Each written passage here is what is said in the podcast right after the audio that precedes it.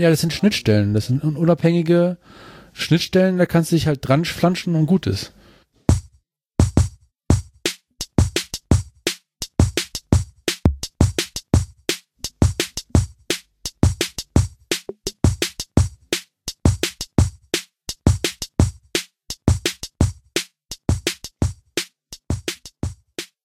Ich habe das Gefühl, da fehlt Gesang. Ja, auf jeden Fall. In dem Intro fehlt Gesang. Hallo Zack. Herzlichen äh, Glückwunsch, Nanuk. Dankeschön. Da ich bin sitzen wir 19 wieder alt, zusammen. Jahre alt geworden. du wolltest eigentlich die Begrüßung machen. Du machst mal die Ja, Begrüßung. Mir herzlichen. Glückwunsch zur Folge Nummer 14. Wir haben heute was ganz Besonderes. Wir nehmen die Folge 14 auf, bevor wir die Folge 13 veröffentlicht haben. Das ist uns noch nie passiert. Das ist uns noch nie passiert. Das ist uns vielleicht vorher mit anderen Folgen schon passiert, aber nicht mit, der 14 und der 13. Ne? Ja. Darf ich dir ein Bier anbieten? Äh, ein halbes bitte, Wir nur ich machen das- Podcast. wir machen das jetzt wie die, wie Willkommen in der Wirtschaft. Was darf ich Ihnen zu trinken anbieten? Oh, super gut. Ich weiß, das ist nicht gerade bei uns auf die Was? Themen für heute. Ne? Ach so, du wolltest Kaffee, ne? Kaffeebier ist auch gut. Ähm, glaubst du, ich kann dir so, so, so Fragen reinstellen und sagen, hier könnt ihr mal auf diesen Punkt nochmal beleuchten?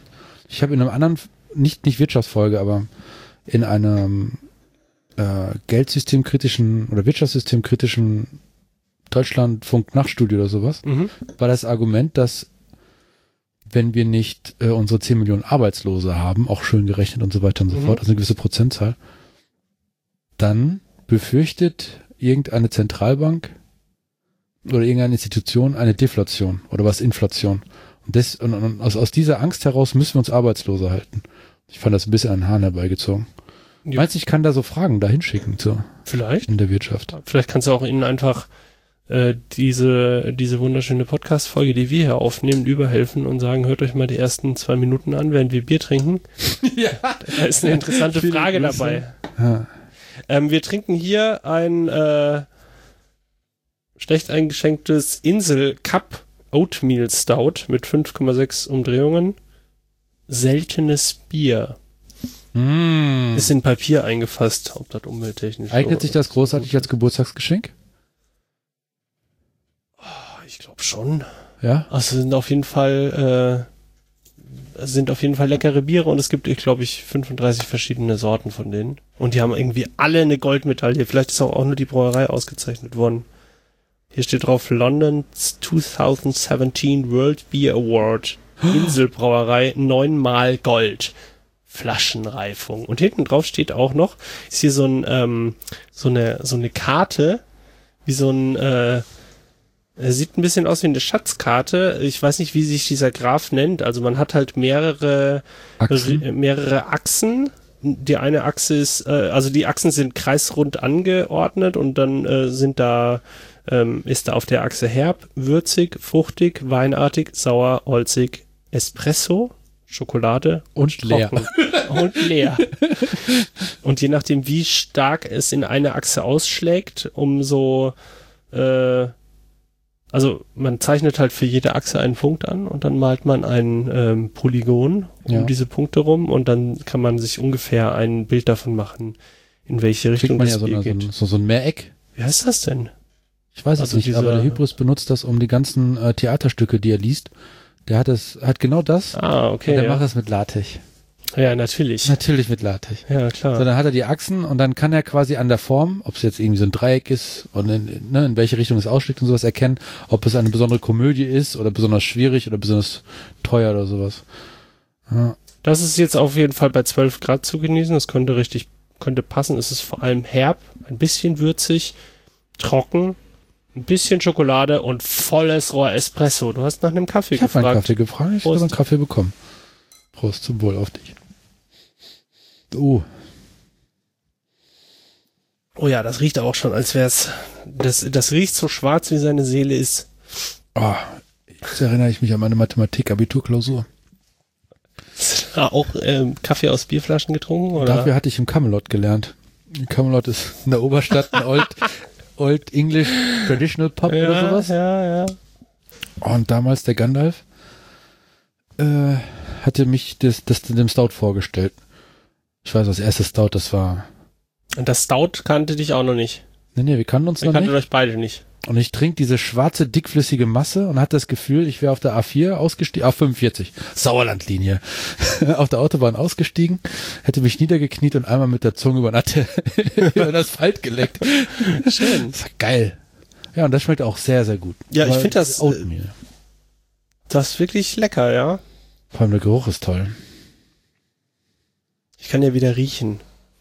Das habe ich auch vermisst. Und nein, ich hatte Ja, das, ich hatte wieder. das vor, ich, ich hatte das vor Corona, ja, ich kann dich auch riechen. Wo wir gerade, Da, hey, danke an Helia für diese edle Bierspende. ja, vielen Dank, liebe Helia. Ganz ausgezeichnet. Aber wo wir gerade bei Riechen sind, eine super schöne Themenüberleitung zur, zum nächsten Thema. Und zwar reden wir manchmal über Körperartikel. Äh, also jetzt nicht Partikel, nein, Artikel für zur Körperpflege.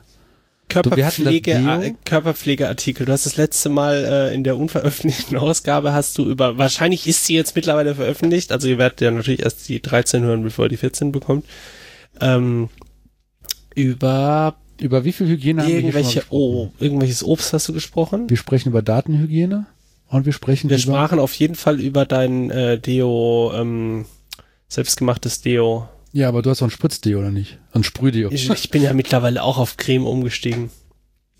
Es gibt in Siegen eine Telegram-Gruppe. Es gibt in Siegen mittlerweile zu allem eine Telegram-Gruppe. Ja. Es gibt ja auch ähm, Leute, die in gemeinsamen Tele äh, also die in 98 gemeinsamen Telegram-Gruppen rumhängen. Wie haben die das so schnell rausgezählt eigentlich? Du kriegst das angezeigt, glaube ich, ein Zähler. Nein. Doch, in, na, für solche Leute gibt's auch einen Zähler. ähm, es gibt eine, eine Telegram-Gruppe zum Her zur Herstellung, beziehungsweise es gibt eine Gruppe an Menschen, die auch eine Telegram-Gruppe haben, äh, die Naturprodukte selber fertigen, also Deodorants ja, ich und las so. davon, ja. Mhm. Und äh, zufälligerweise ist Putze natürlich auch dieser Teil dieser Gruppe und der hat mir Deo auf Basis von äh, Sheba Shea Butter, Shea Butter heißt das Gerät. Sheba ist der, die Katzennahrung und Shea Butter ist das Ding, mit der, dem man auch Deo machen kann. Naja, Zwei auf jeden Dinge, Fall. ich wusste. Auf jeden Fall äh, ist das großartig. Also da ist irgendwie Natron und ein paar ätherische Öle dran und dieses Zeugs und dann schmierst du es unter die Achseln und ähm, das funktioniert. Das ist besser als das Sprühdeo. Aber über das Sprühdeo haben wir sicher auch schon gesprochen, ja. Und du hast mir bestimmt auch schon von deinem Kokosdeo erzählt. Ja, da bin ich übrigens runter. Äh, ich benutze jetzt diese, diese, diese, diese, diese äh, Deo-Creme aus dem Unverpacktladen. Und da merke ich direkt einen Unterschied. Äh, einen angenehmen Unterschied, wenn man für so ein, so ein, so ein, so ein Creme-Deo nicht Löwensenf extra scharf benutzt. nee, ich hatte irgendwie die Salzkörner, die vermisse ich in diesem, in diesem, in der Creme. Die Creme ist weich. Die Salzkörner oder waren das Natronkörner? Nee, ich hatte Natron und Salz mit Ah, okay, reingetan. okay. Weil das merke ich jetzt. Ich merke jetzt, dass äh, Natron, das, das halt körnig da ist, das ist halt nicht aufgelöst worden da in dieser Shea-Butter. Ja. Und wenn das, wenn du das so reibst, dann merkst du halt, dass da halt schon diese Natronkörner noch am Start sind. Das hätte man wahrscheinlich auch optimieren können. Muss es denn cremig sein, ist meine Frage. Also ich finde cremig zu cremig, definitiv. Ich bleibe jetzt dabei, weil ich unterstütze den Unverpacktladen. Also meinst du so Flocken? Das ist unangenehm. Also die Flocken musst du wirklich anwärmen, damit du das verstreichen kannst, weil sonst bleibt's ja nicht haften. So. So. finde ich eine Creme eigentlich netter. Und sie pflegt auch gleichzeitig noch die Haut. Ich Du äh, kennst ja das, ne? Ähm, ähm, un, äh, unreine und ähm, vor allem raue Achselhaut. Das ist Ja. ja bekannt, das Problem. Ähm, ja, und was kann man dagegen machen? Man kann äh, Kernseife in ein Seifentäschchen tun oder überhaupt irgendeine Seife. Und das kannte ich nicht. So Seifentäschchen? Ist ein Täschchen? Täschchen. Täschchen für, für Seifen. Die sind äh, aus Wurmwolle oder so irgendwie so gewebt. Aber da das sind so Peeling, Stacheldraht drin oder so, keine Ahnung. Es ist angenehm, aber es hat einen Peeling-Effekt, definitiv. So angenehm wie Stacheldraht halt ist. Ja. also, es ist ja nicht Stacheldraht, Stacheldraht, aber es ist, ähm, hat ein, es ist auch nicht Schubbern oder. Drahtwolle. Nein, viel, viel weicher. Ein, Ein Geflecht. Ein weiches vor, du hast ein weiches, du hast ein, ein, ein, ein weiches Handtuch, Ja. weil da hier so Weichspüler drin ist. Ja. Und dann hast du aber mein Handtuch, das ich seit zehn Jahren bei 60 Grad wasche. Dass und du so aufstellen kannst, wenn es trocken ist und nicht umfällt. Genau, das ist ja, das ist die, das ist das stacheliger? Das ist vor allem Kratziger? rau, rauer. Äh, sagen wir rau, okay. Dieses Seifentäschchen hat also weiche und raue äh, Oberflächen. Oberflächen. Da kommt die Seife rein, da kommt das Wasser drauf und dann kann man sich damit ganz wunderbar gleichzeitig einseifen, aber auch ein Peeling machen. Ah, Ja, okay. und das kann ich echt empfehlen. Und jetzt hast du super weiche Achselhaut, weil du da jeden Tag ein Peeling machst, oder warum? Dafür müsste ich ja jeden Tag duschen. Ach so. Und äh, was Körperhygiene angeht, bin ich äh, konsequent. Ich dusche einmal im Monat, ob ich muss oder nicht. Aber dann wird der Unverpacktladen an dir auch keinen Gewinn machen. Ja, jedenfalls, äh, ja, hör mal, ein Seifentäschchen ist auch nichts zu essen. essen tue ich ja schon täglich. Ich meinte, weil du kein Deo kaufst, weil du keinen Verbrauch hast. Nee, ich, eben, eben viel Deo. Just weil ich ja nie dusche, brauche ich immer Deo-Creme. Kannst du dein Mikrofon ein bisschen weiter weg vom Mund machen, Warum? sodass es nicht so davor ist, weil es sonst so poppt. Ich wollte, dass, Stück. dass das die Ah, das knarzt so schön. ja, ein Stück, oh, noch ein bisschen Stück, alt, noch ein Stück. was du mir gibst. Noch ein Stück. noch ein Stück weg, ja. So? Ja. Jetzt hat's schon wieder geknarzt. Ja, Hast du es gehört? ist okay, ja. Ist das auch auf Wir haben drüben Aufnahme drauf? WD40 seit neuestem. Werde ich gleich mal dran gehen. Hervorragend. Ja, so viel dazu. Noch irgendwelche Fragen zum Seifentäschchen? Du wolltest doch auf irgendwas äh, hinaus, oder? Wolltest du nur von dem Scheifent Scheifentäschchen?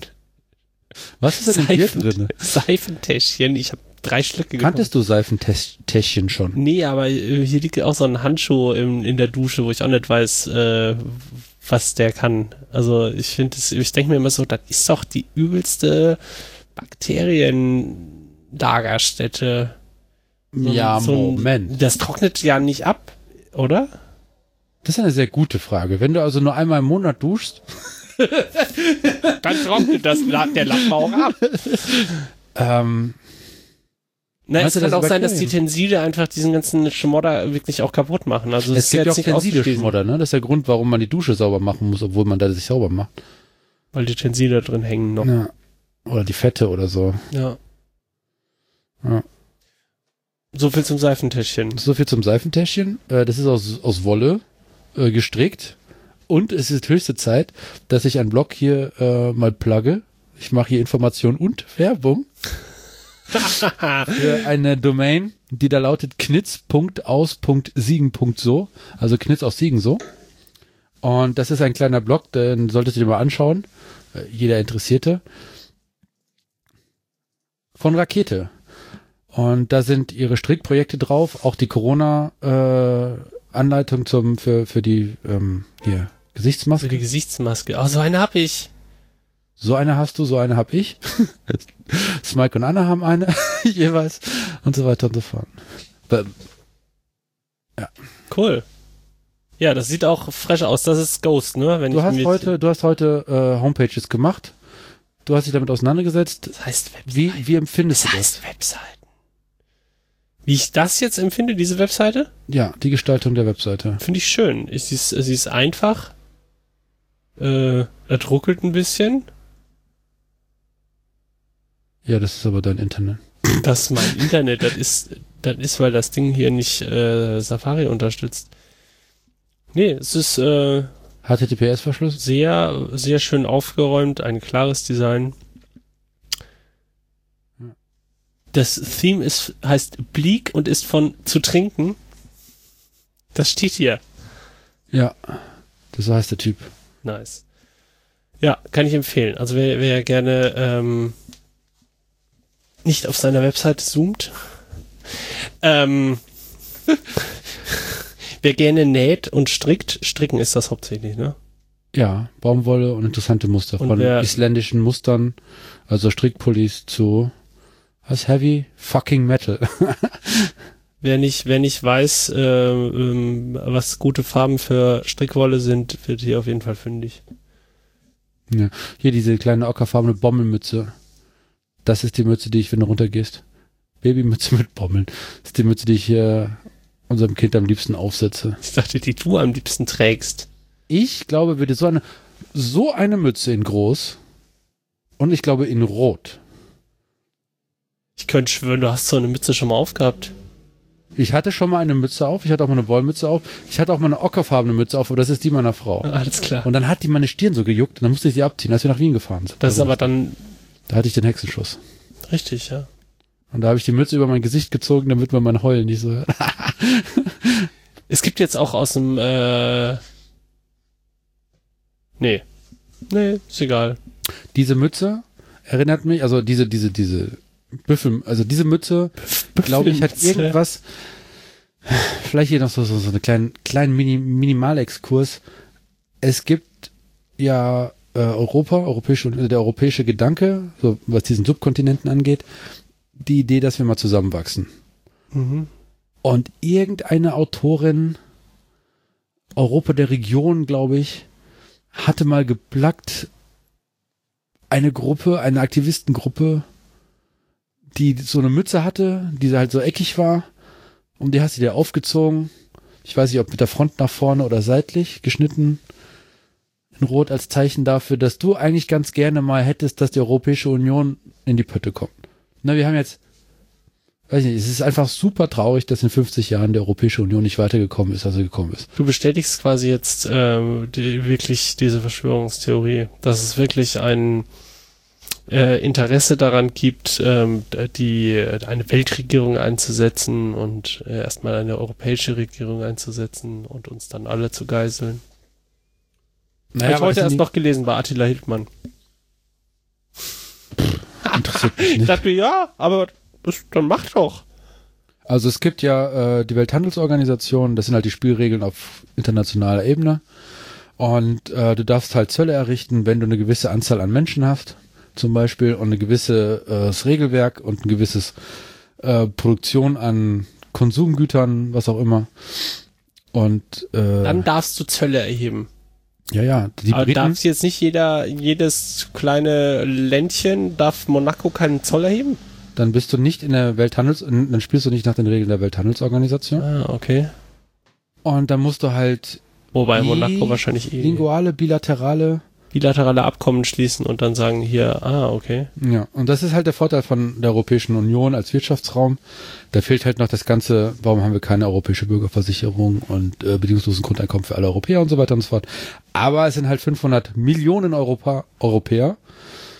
Ähm, das ist schon mal ein Boost auf das, was man an Zoll nehmen kann. Und wir produzieren halt einen Haufen und wir importieren einen Haufen. Also wir kaufen billig ein und verkaufen teuer, plus wir haben viele Leute. Das bedeutet, wir dürfen mit Zöllen so ziemlich hoch, also wir dürfen unseren Markt hart schützen. Okay, okay. Das sind globale Weltspielregeln, die haben sich irgendwann, drauf äh, irgendwann mal drauf geeinigt. Wahrscheinlich 16. Juli 1998, das römische Statut? Wahrscheinlich, ja.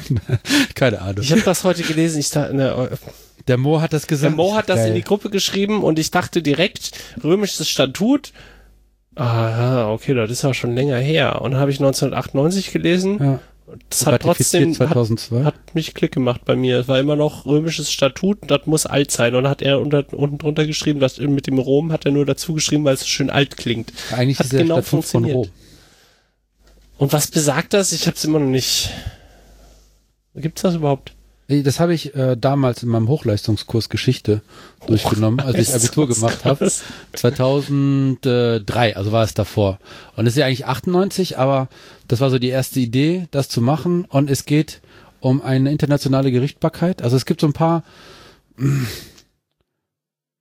Also offensichtlich habe ich Geschichts-LK und danach habe ich nie wieder was damit angefangen. Ne? Ich verdiene ja mein Geld in der IT und da gibt es sowas wie Geschichte nicht. Ähm, da gibst du den neuesten, neuesten Scheiß. ja, genau. Man lernt niemals aus Fehlern, Ja, man macht nee. nur den neuesten Scheiß. Hey, das ist doch schon, das Also ist doch kann- alt. Das ich kann mich nur sein. erinnern, wie ich das Thema, wie das Thema auf mich gewirkt hat. Und es war belebend und es war äh, cool. Im Sinne von, äh, wenn ich, wenn ich mich richtig erinnere, also, also ein, ein Rechtssystem gibt es ja unterschiedliche. Mhm. Und das, das klassische kontinentaleuropäische unterscheidet sich vielleicht von dem englischen und dem amerikanischen in dem Sinne, dass wir diesen Code Civil, das geht zurück auf äh, Napoleon, haben, wo halt irgendwie Gesetze immer aufgeschrieben werden und die gelten dann für alle, Mhm. auch den König. So, und ähm, ich glaube, das Angelsächsische ist da anders. Die haben halt gesagt, ja, wenn jemals ein Gericht über einen Fall irgendwie entschieden hat, dann machen wir das halt auch so. Ist das immer noch so? Nee. Doch. In, in, in äh, England. In the US of A und Großbritannien. the UK ist es auch so, ja. Äh, Ja, dass sie, die haben keine niedergeschriebene Verfassung. Das habe ich irgendwie auch, das habe ich schon gehört. Aber haben die sonst müssen die doch irgendwelche Gesetze aufgeschrieben haben? Na, die haben echt ein langes Paper Trail an Gesetze, die sie jeweils hatten. Ja, aber da, ist, da verlierst du ja völlig die Übersicht. Ich meine, die Leute kriegen es ja noch nicht mal hin, jetzt zu unterscheiden, ob sie in NRW äh, in, in, in sich die Nägel lackieren lassen dürfen oder nicht während Corona. Es ist eigentlich die perfekte Vorbereitung auf WhatsApp-Gruppen und Telegram-Chats. Ja, stimmt eigentlich. Du bist Jurastudent, kriegst eine neue Tele wirst in eine Telegram-Gruppe eingeladen, Finde raus, wie die Regeln sind. 30.000 Nachrichten, alle lesen. oh nein! Ich hoffe, es ist, es ist nicht wahr, was du gerade gesagt hast. Aber es hat, es hat, es hätte ja dann zumindest den Vorteil, dass man sich stets und ständig mit der Werdung der aktuellen Situation auseinandersetzen muss. Ja, ne? das Denn das stimmt. hat, weil, weil Ja, Gesetze, doch- es gibt ein paar Leute, die können die Gesetze halt auch, die verstehen die Gesetze nicht in dem Sinne, dass sie nicht wissen, warum sie da sind. Ne, die, Okay. die schreien dich dann einfach an. Nehmen wir mal an, du bist, äh, bist ein, eine jagende Person und äh, bist im europäischen Inland auf Jagd, äh, nimmst das Flugzeug nach, sagen wir mal, was hast du gesagt, Estland? Mhm. Bist du auf eine große Yacht eingeladen, also mit Nach G. Estland. Ja, in Estland gibt's ja den estonischen Grauwolf.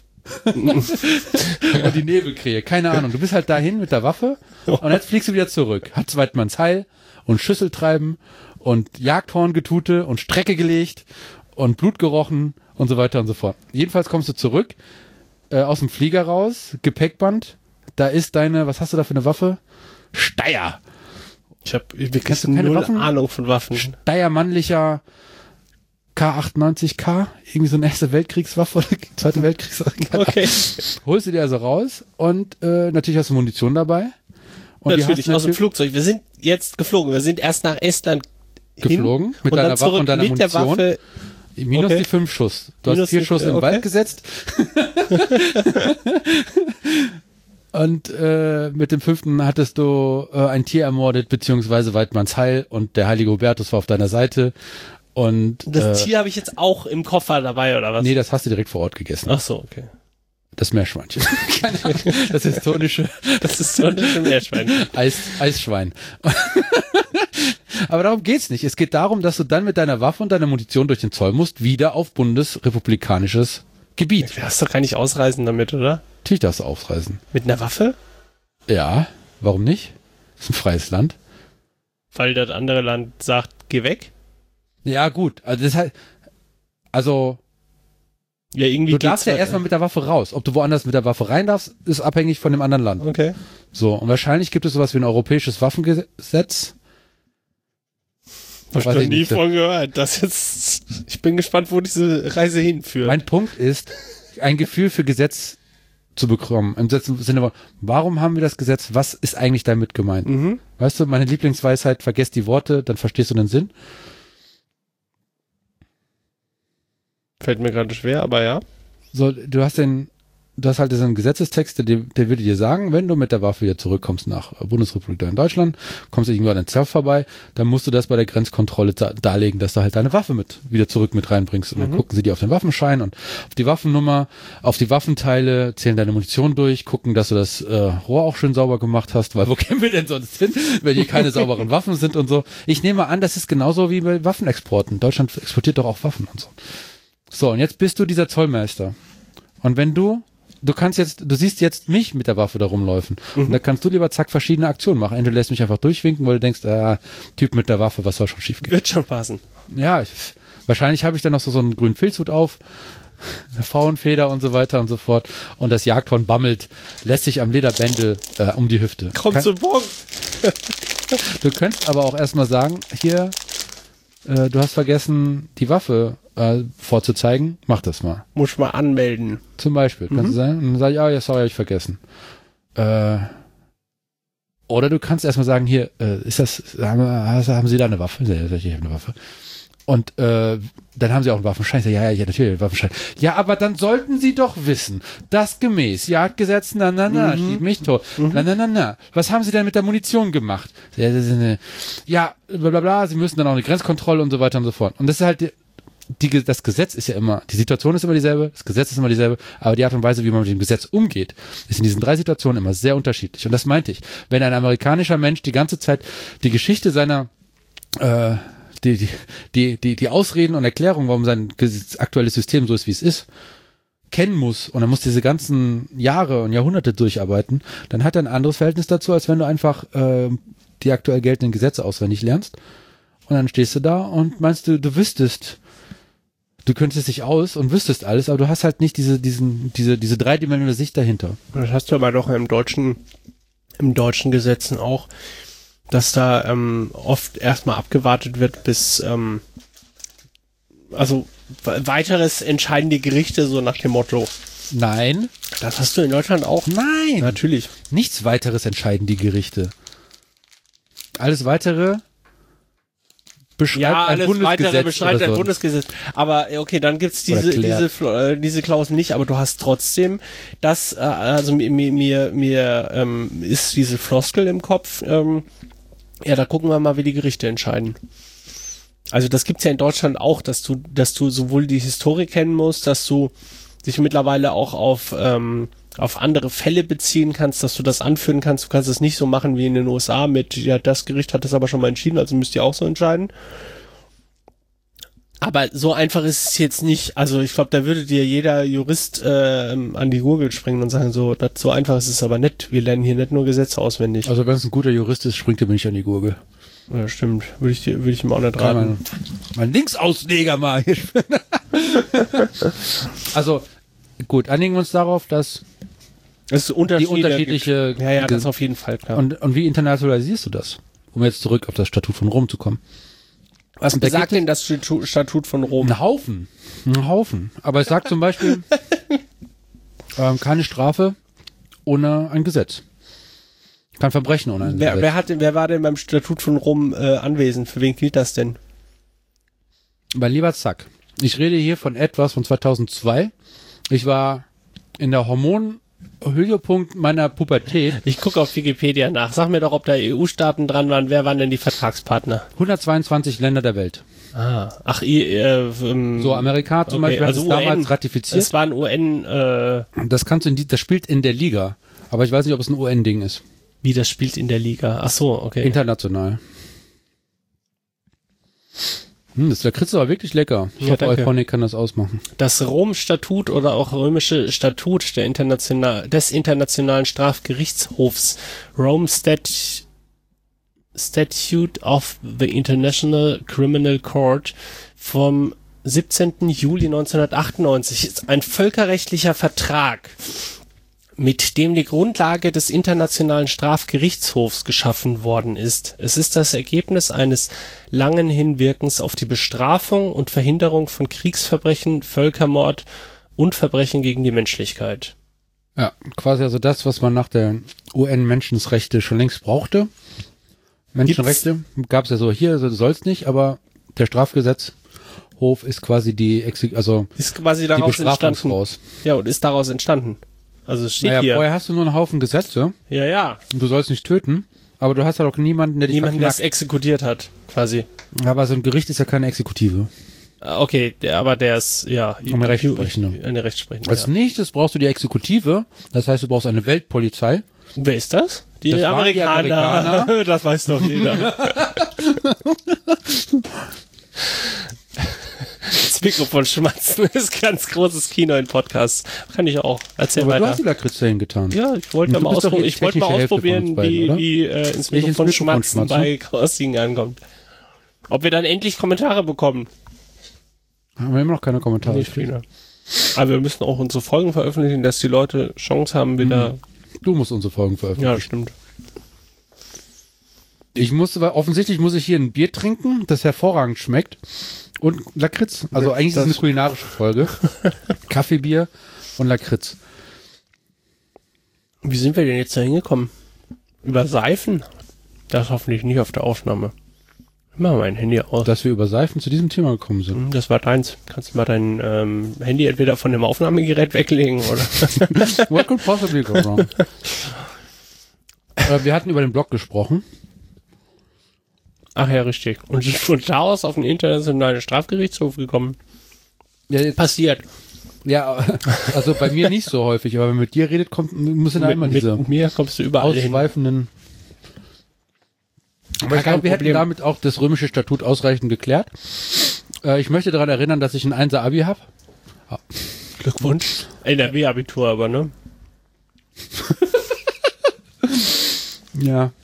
Ich weiß, dass man euch damit so schön ärgern kann. Naja, man muss ja auch schon zu seinen Schwächen stehen.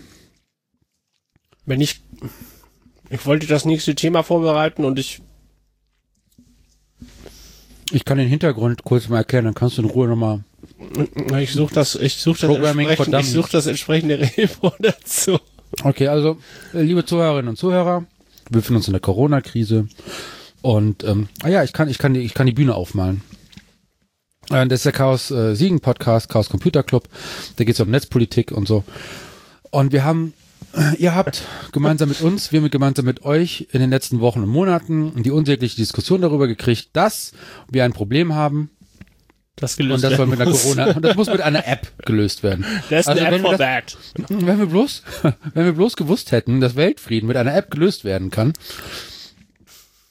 Und man darf ja nicht vergessen, dass App-Entwickler ein hoch angesehenes, äh, was denn? War mal gut bezahlt. Ist, War glaub mal ich, ist, es, bezahlt. ist es nicht mehr. Ich habe den Absprung warum nicht? geschafft. Weil sie sich nicht als Arbeiterklasse gesehen haben und keine Gewerkschaft gegründet haben. ITler sind die Leute, die am wenigsten in einer Gewerkschaft organisiert sind die sollten sich alle schämen.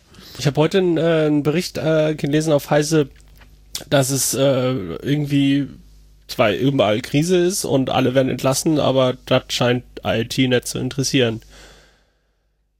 Nö, wir sind nicht systemkritisch. wir werden nicht angehustet. Wir können im Keller sitzen. Wir können uns trotzdem noch unsere Jobs aussuchen, wo wir hin So, wollen. jedenfalls hatten wir halt diese, diese, haben wir ja diese Diskussion Corona-App.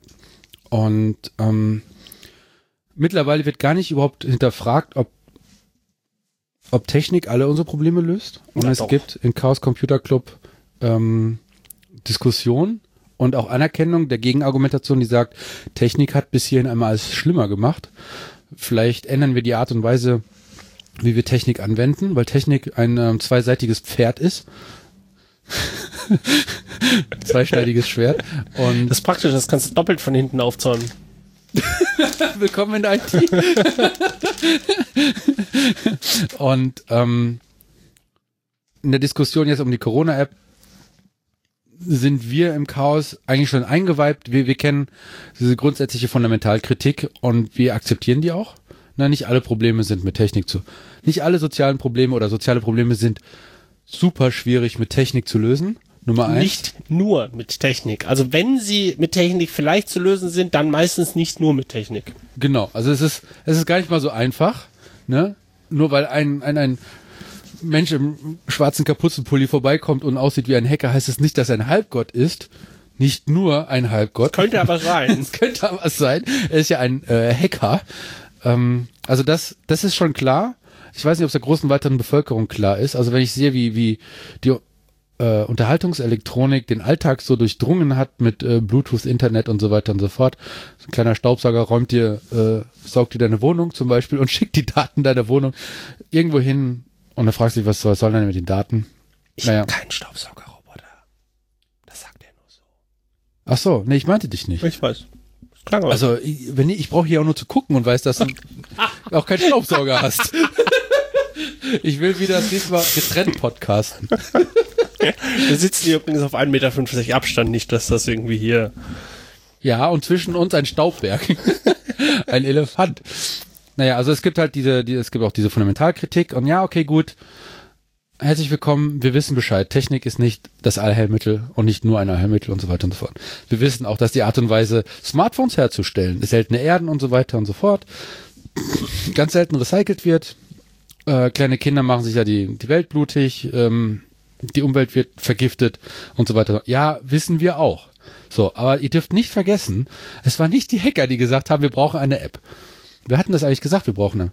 Ach ja, die Regierung, die ja die Jahrzehnte zuvor sich nicht darum gekümmert hat, irgendwie einen ordentlichen Pandemieplan zu haben. Und trotzdem scheint diese Bundesregierung, na nicht diese Bundesregierung, aber dieses, ähm, dieses Konstrukt, das wir haben, nicht zu schlecht darauf vorbereitet gewesen zu sein und zumindest hatten wir Glück und sind frühzeitig informiert worden.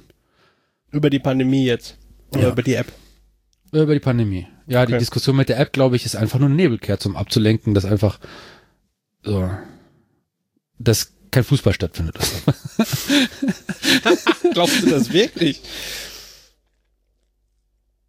Also, Also ich ja bin beim THW ja, und beim THW gibt es und auch bei der Feuerwehr, bei allen Hilfsorganisationen gibt es so eine Stabsstellen und es gibt Ausbildungen, wie in Krisenfällen zu reagieren ist. mhm. Das ist ausgearbeitet und alt und wird seitdem gehegt und gepflegt und aktualisiert, auch was die Sprache angeht, was die Grafiken angeht, was die Verteilung angeht. Es gibt eine THW-App.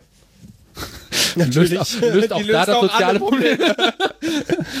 so, bei all dieser Vorbereitung zu, ähm, weiß nicht, das geht ja von, von kriegerischen Auseinandersetzungen runter bis zu Naturkatastrophen und dazu gehört irgendwo auch ABC, biologische Kampfeinsatzstoffe, was auch immer, Pandemien und so.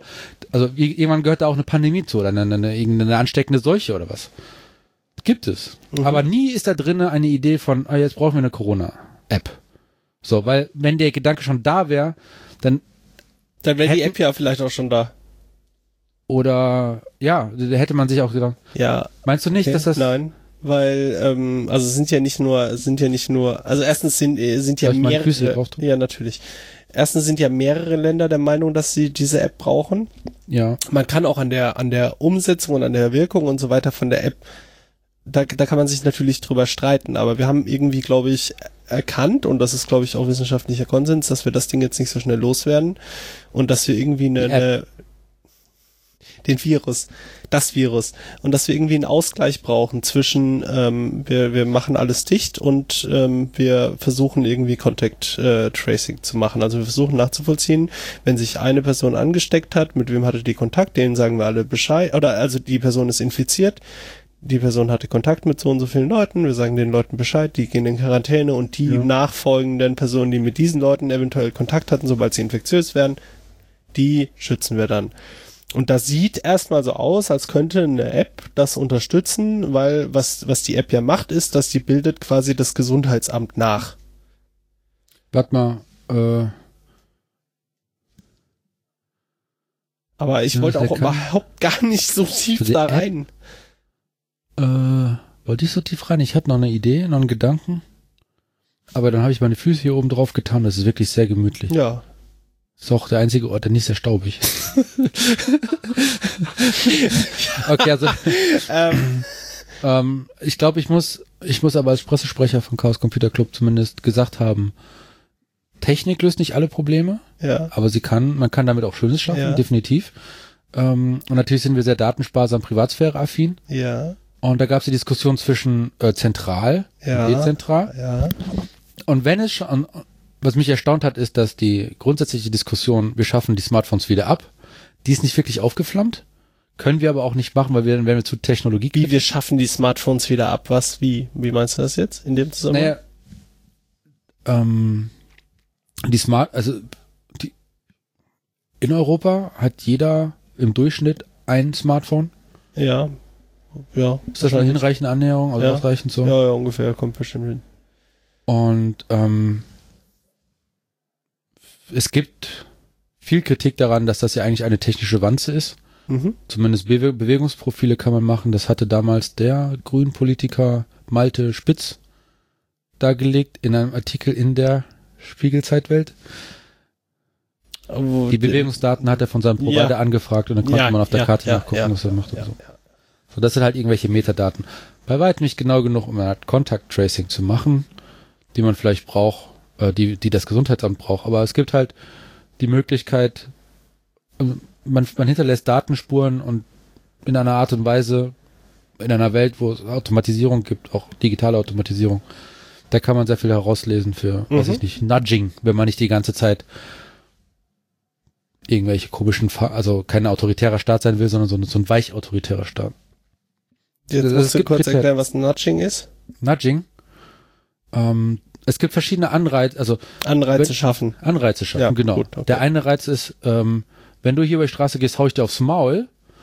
Und wenn du hier zu schnell fährst, dann gibt's halt, und wir erwischen, und wir erwischen dich, dann gibt's einen Strafenkatalog. Und dann ist ja, die Punkte werden immer teurer, die Strafen werden immer höher und du versuchst abzuschrecken. Ja, oder zum Beispiel, Aber wenn in dem Fall von so- der Corona-App wäre es zum Beispiel so, äh, du kriegst irgendwelche Vorteile, wenn du diese App installiert hast. Weil das Ja. wird ja auch im Moment äh, Das ist übrigens ein Argument worden. für die Straßenverkehrsordnung, den Bußgeldkatalog abzuschaffen. Oder was heißt abzuschaffen? Aber diejenigen, die nicht ein Jahr lang nicht drin auftauchen, tust du eine Tombola rein, die drehst du Okay. und die Gewinner werden gezogen, zufällig, weiß nicht, 500. Und dann kriegen die auf einmal 500 Euro und dann, du, Bürgerin, hast ein ganzes Jahr kein offensichtlich Ja, nicht und worden, dann du kommen die Leute, die sagen, ja gut, jetzt habe ich ja eh verkackt. Jetzt bin ich bei Rot über die Ampel gefahren, jetzt kann ich auch noch so oft über die Rot Nee, über nee, die der, Ampel der. Bußgeldkatalog gilt natürlich mit den Strafen immer noch. Steht, Aber gilt weiter als zusätzlicher Anreiz. Ja, genau, dass Ah, du nicht okay. nur, dass du nicht nur, also wie heißt das, Stockbrot und Peitsche? But Butterbrot und äh, Peitsche, Zuckerbrot und Peitsche. Ich wollte ja Butterbrot. In Bayern, Also Bayern heißt es Butterbrot und Peitsche. Nett geschimpft ist Lob genug. also man muss schimpfen, man muss aber auch loben. So, und das ist quasi, und Nudging ist etwas, was, ähm, was, was mehr mehr so verlockend, weil eine ja, Anziehung ist hat. gut. Ja? Ja, ich wollte nur einmal kurz, weil das glaube ich nicht anklar ist, was Nudging ist. Ich es ist jedenfalls nichts Schlimmes. Ja. Also, was heißt schlimm? Das es, kommt darauf an, wie man es einsetzt und was man daraus macht. es ist eine Form, Verhalten wie- zu manipulieren, wie Kommunikation. Das ist auch wie, dieser Gamifi oder Gamification. Ja. Du kannst es halt böse nutzen. Okay, auf was willst du hinaus? Ich, ich- nee, ich musste meine, meine Talking Points machen. Also äh, Technik, äh, Technologie löst nicht alle Probleme. Hier bei Comonat haben wir zentral und dezentral besprochen. Und äh, zentral ist das Problem, dass man dieser Zentrale vertrauen muss. Dann würde aber keiner diese App nutzen und dann ist die, die, die, der Wert für die Gesellschaft fragwürdig. Und dezentral ist das Pro-Argument, die Leute werden es nutzen, weil sie keinem vertrauen müssen.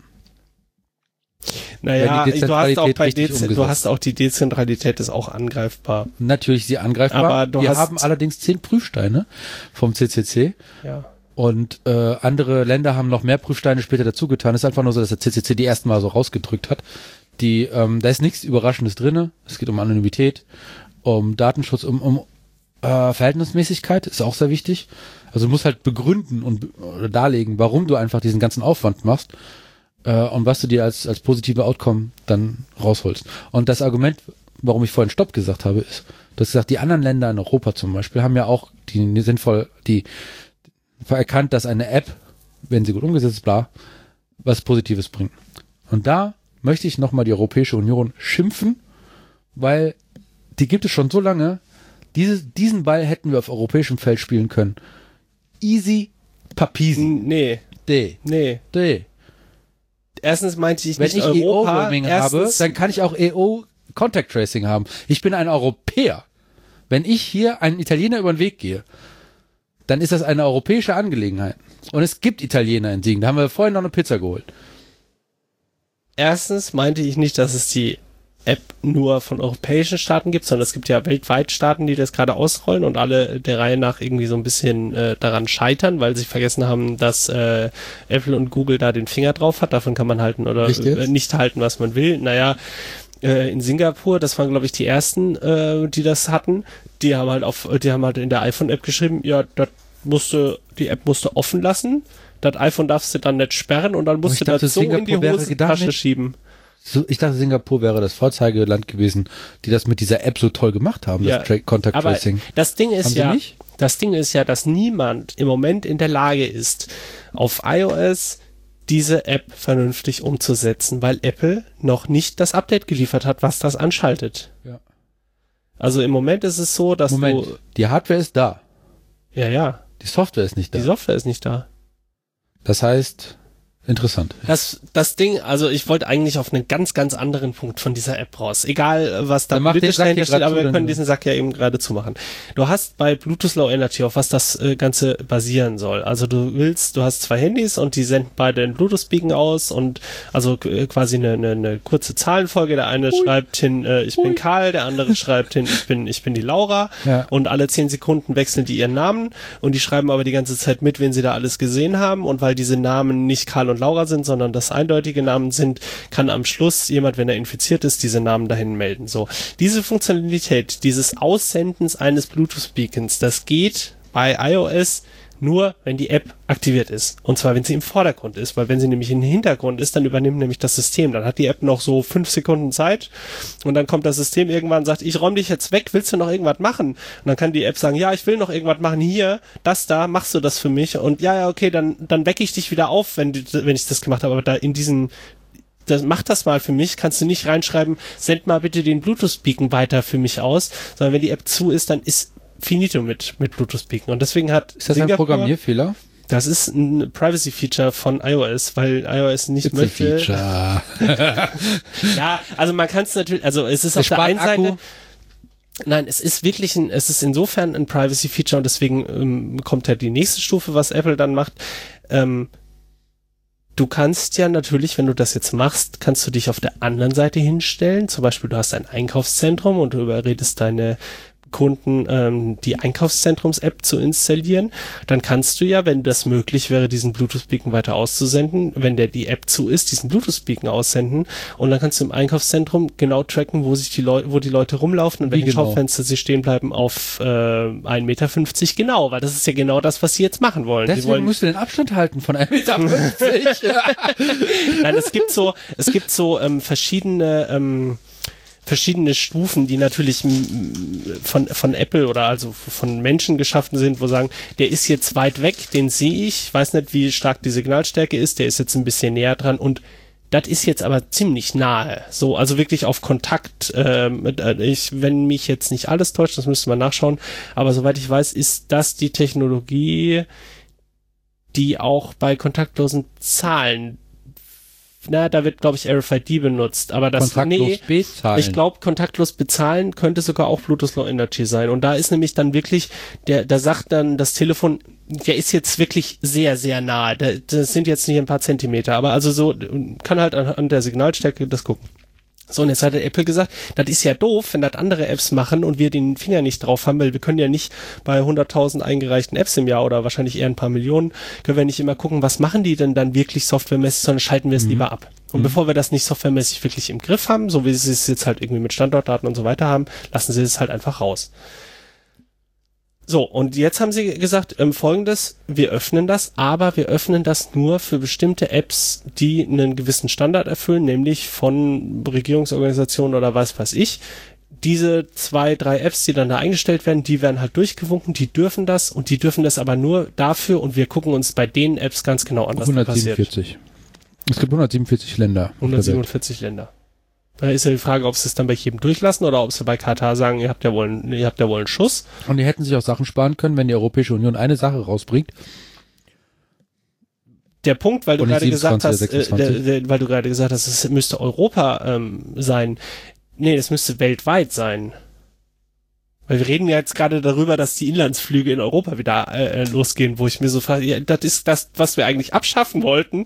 Wir müssten über weltweite Flüge reden, wie, wie, wie wir das handeln. Aber das ist natürlich auch nochmal ein anderes Thema. Also jetzt, das ist ja, Ja, mal ich weiter verstehe weg. dein Argument. Ich meinte mit Europa den Hersteller Den der Hersteller Europa. Ja, ja, das macht natürlich Sinn. Und das ist aber und und aber dieses Thema können wir jetzt auch gleich nochmal in dem in dem, was wir eigentlich besprechen würden, einbinden, weil da geht es nämlich um die Erweiterbarkeit von dieser App. So.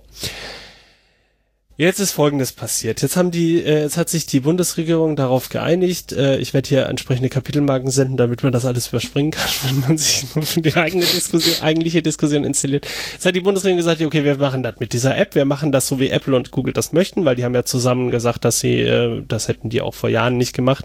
Die haben ja zusammen ein Dokument aufgesetzt, wo ihre beiden Logos nebeneinander stehen und wo groß drauf steht, wir machen das jetzt hier zusammen. Das ist ja schon äh, Steve Jobs. Mal gucken, ob der das gemacht, äh, oder mal gucken ist schlecht, aber der hätte es wahrscheinlich nicht mitgemacht. Vielleicht Warum? Weil es grafisch nicht ansprechend ist? weil Google sein Erzfeind war. Ich dachte Microsoft. Ah, beide vielleicht. Einfach alles, was nicht Apple ist. Ja. Ja. Dafür kann ich auf sein Buch verweisen. Wer das genauer wissen will. Ähm, so, dann haben die gesagt, gut, dann bauen wir jetzt diese App. Dann haben, haben sie gesagt, welche sind denn die beiden ähm, äh, deutschen Unternehmen mit dem schlechtesten Ruf, was IT-Anwendungen angeht. Und dann haben sie gesagt, nee, Vodafone äh, können wir es nicht machen lassen. Wir lassen es die Nordbedarf Telekom machen. Wir lassen es die Telekom machen und SAP. Die haben den angestaubtesten Ruf, Ruf was in Deutschland äh, App-Entwicklung und so weiter angeht. Das ist bestimmt eine gute Idee. SAP ist dafür bekannt, dass sie eine Programmiersprache haben mit deutschen Keywords. Äh, Also der Ist Punkt ist, der- der Punkt ist- Scheiße viel Geld. genau, die machen scheiße viel Geld und die haben ganz vieles mittleres Management und so weiter. Too Too big to big- fail. Ne? Also diese, diese Entscheidung, diese beiden Unternehmen auszuwählen, dies kann man kritisieren oder kann man auch nicht kritisieren. Man kann auch sagen, das ist eine total weise Entscheidung, weil ihr wisst alles ganz genau, wie das funktioniert und so weiter. Jetzt haben die gesagt, ja, aber ihr müsst halt auch Open Source machen. Da haben die das Open Source veröffentlicht. Ein paar Moment. Tage Welches später. Open Source? Ja, äh, Apache äh, 2.0 Lizenz. Oh, ich, das ist gut.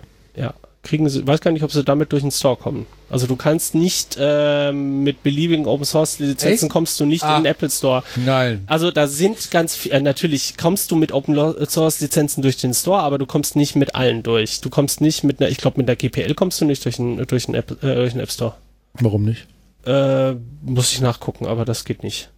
Also deswegen die ganzen, die ganzen Open Source Libraries, die es für, für iOS gibt, die sind alle meistens MIT oder Apache lizenziert. Apache geht, glaube ich, ja. Das war eine Zeitspanne von, wir haben das beschlossen, die haben den Auftrag vergeben, bis das Repo online war, waren irgendwie vier Tage oder so. Mhm. Dann kam dieses Repo online und das Repo, und das haben viele überlesen, das haben sie dann auf GitHub gehostet und das Repo nennt sich, also es gibt einen, Team, oder äh, ich weiß nicht, ja doch, es ist ein Team, äh, das nennt sich Corona-Warn-App und da gibt es ein Repository, das war das erste, was sie veröffentlicht haben und das hieß CWA für Corona-Warn-App minus Documentation. Da liegt die Dokumentation drin und nicht die App in diesen Dings sind ganz viele README-Dateien und, und, und sonstiger, äh, sonstiger Kram und es finde, äh, befindet sich da auch ein Dokument drin, das heißt Introduction. ähm, Scoping Document. Was ist das? Also die erfassen damit die Ausrichtung, das ist wahrscheinlich die Anforderungsanalyse. Naja, sie stecken den Rahmen ab. Ne? So was sie ist stecken den, und was ja, ist oder sie stecken den, genau, richtig. Also genau, sie legen gehört fest, nicht, was wollen Abschaffung des wir. Kapitalismus ist auch nicht Ja, drin. genau, und dann das, CO2-neutral ist auch nicht drin. Genau. Und es gibt ein, eigentlich einfach ähm, Sachen, die man in so ein Dokument nicht reinschreiben muss, so dass man den Kapitalismus nicht abschaffen muss, weil das ist relativ klar. Die verwendete Sprache ist Deutsch. Das kann im Zweifel wichtig sein. Ah. Also ich habe Für das Dokument? Sie lesen einen für das, deutschen Text. na, naja, für das Dokument nicht, aber es kann zum Beispiel Sorry. wichtig sein, in dieses Dokument zu schreiben, die verwendet, das steht, das steht tatsächlich in diesem Dokument drin und es steht in diesem Dokument auch drin, dass die Programmiersprache. dass es, nein, nicht die Programmiersprache, sondern die Sprache des Dokumentes ist Deutsch und es gibt auch ein Eng, es ist, ne, deswegen schreiben sie es da rein, es gibt auch ein englisches Dokument, das wird immer übersetzt, aber da wir hier in Deutschland sind, kann es sein, dass das englische Dokument nicht so aktuell ist wie das deutsche. Das steht da Richtig. drin und das finde ich auch total sinnvoll, dass das da drin steht. Und dann steht aber noch ganz viel anderer Kram drin. Und zwar steht da nämlich drin, Punkt 1, Introduction, Punkt 2, User Journey. Was ist eine User Journey? Was ist eine User Sag, ich Journey? habe das Gefühl, ich sollte wissen, was das ist, weil ich ja Diplom Wirtschaftsinformatik ich habe das mal, ich habe der das vorhin Universität mal, Siegen bin. ich habe das vorhin mal nachrecherchiert. Da können wir noch mal später drüber nee, ich bin reden. wirklich Diplom Wirtschaftsinformatik. Ja, ich weiß. ich habe eine Urkunde. Ich Das weiß. Und ich find's. ich war letztens etwas fassungslos, als ich äh, feststellte, das eine müsste ich nochmal nachprüfen, das andere ist wirklich so, äh, dass die Wirtschaftsinformatiker in ihrem Bachelor mittlerweile in ihrem, äh, in ihrem Studienablaufplan, der ja bei einem Bachelor sowieso relativ fest ist, ich schweife kurz ab, das Programmieren am Ende des Studiums lernen. Lernen ist sowieso in, mit Das Programmiersprachen und das, das Programmierpraktikum, ja, Propra heißt das, ja. Es gibt anscheinend auch wirklich, ich es gibt, drauf. es gibt, Ich hoffe, ein, seid nicht lost. es gibt einen Kurs in einem, in dem Wirtschaftsinformatik Bachelor, das ist eine Frage, in Siegen, der sich mit Programmieren beschäftigt. Ja. Nee, ich frage ich dich oder was? das war eine? Frage. Ich, Du fragst mich? ja, ja, also wie war es denn bei dir? Damals, Ja. nach meinem Hochleistungsleistungskurs Nach der in Geschichte, ja. Hast du für, Programm äh, für Programmieren keinen Platz mehr im Gehirn gehabt, oder was? ähm, Deswegen ich habe ja nun mein Studium in der Rekordzeit von 23 Semestern, äh, abzüglich Urlaubssemester absolviert. Also eigentlich in Regelstudienzeit. Äh, ich habe ich hab, teilgenommen an einem Programmierpraktikum, eins und zwei. Und dann gab es ein, ähm, mh, gab es bei, in, in diesem Blog wie hieß das Programmieren vielleicht? Gab es viele Wahlpflichtfächer, Wahlpflichtfächer und da gab es sowas wie objektorientierte Programmierung 1, 2, 3. 3 wurde nicht mehr angeboten. Und äh, da Also habe es ich noch ein bisschen schon programmiert. mehr. Ja, ja. Also, also in, in meinem Studienplan hätte es eigentlich zwei Programmierpraktikas oder Arbeiten geben sollen. Ja, das ist richtig. Eine im Vorstudium und das andere im Nachstudium, oder wie das heißt. Hauptstu Hauptstudium. Nachstudium ist Bier trinken. Okay, Ja. ich kann, äh, okay. Also es äh, scheint aber nach hinten geschoben worden zu sein. Ich weiß nicht, die, also als ich da angefangen habe, war ich begeistert zu erfahren, dass ich derjenige bin mit der wenigsten Programmiererfahrung. Weil die Leute, die da waren, die haben alle in ihrer Freizeit schon längst äh, programmiert. So, mir sind jetzt, Basic, mir sind jetzt, äh, mir ist jetzt wiederholt zu Ohren gekommen und ich habe es auch schon selber gemerkt, dass ähm, da die Basisgrundlagen fehlen, dass Leute noch nicht mal If else. in CSS, ähm, also sich nicht mal an CSS rantrauen und auch nicht bereit sind, das zu lernen. Welches CSS meinst du denn? Ich meine, das CSS, das mit HTML zusammen, wenn CSS 5 davor steht und eine HTML, äh, CSS 3 und HTML 5 eine, eine vollwertige Programmiersprache ist. Also ich meine, das Nicht das, wo ich den Hintergrund der Seite. doch. Natürlich. Also das, was mit, was man mit HTML zusammen zu Webseiten zusammenbaut, das ist kein Programmieren, ich weiß, das ist aber, wenn du CSS 3 und HTML 5 nimmst, hast du eine vollwertige Programmiersprache. Ja, ja, hast du schon. Ja. ja klar. Ähm, ich fand es einfach erschreckend, dass jemand als Wirtschaftsinformatiker ähm, sich hinstellt und sagt, ah, das brauche ich nicht, das mache ich, ich mach später, mache ich eh anderen Kram, Pro als Programmieren oder Homepage-Design. als mit sich mit CSS beschäftigen, mit sich mit Internetseiten beschäftigen. Das ist ja egal. Das kann ja auch sein, dass du das später nicht mehr machst. Aber du wirst auch in dem mittleren Management und so weiter immer wieder mit Entwicklern zu tun haben, mit Leuten, die Design machen, mit Leuten, die in irgendeiner Art und Weise Auszeichnungssprachen oder sonstigen Kram bedienen. Und dann willst du mit denen kommunizieren können. Und dann brauchst du einen gemeinsamen Wortschatz und du brauchst ein Grundverständnis davon, Ja. wie das funktioniert. Der Duden. So, du brauchst Projektsprache ist Deutsch. genau. oder Oxford English. Und wenn das nicht, wenn das nicht da ist, dann äh, alles Gute. So, das fand ich einfach, das war so, meinst so du dann am so Rahmen. mit Jargon, meinst du sowas wie Singleton-Pattern, Decorator-Pattern, Das ist ja- If-Else-Schleife, deklarative Sprache? kann helfen, das kann helfen, die Programmierer zu verstehen und zu verstehen, über was sie da reden. Und dann stehst du nicht da wie ein, wie ein Bahnhof und sagst, das verstehe ich nicht, habe ich noch nie gehört. Wenn Ja, du das das ist aber im Studium schon mal gehört hast oder du hast schon mal von CSS gehört, du musst ja nicht genau verstehen, wie die einzelnen Begriffe in CSS sind, aber dass du in der Lage bist, dir das Wissen wieder drauf zu schaffen und, und in der Lage bist, zumindest ein Stück weit mitzureden oder wenn du einen, wenn du einen Hexcode siehst, dass du weißt, dass das eine Farbe, ein Farbcode sein könnte auf Dass einer Webseite. Ja, also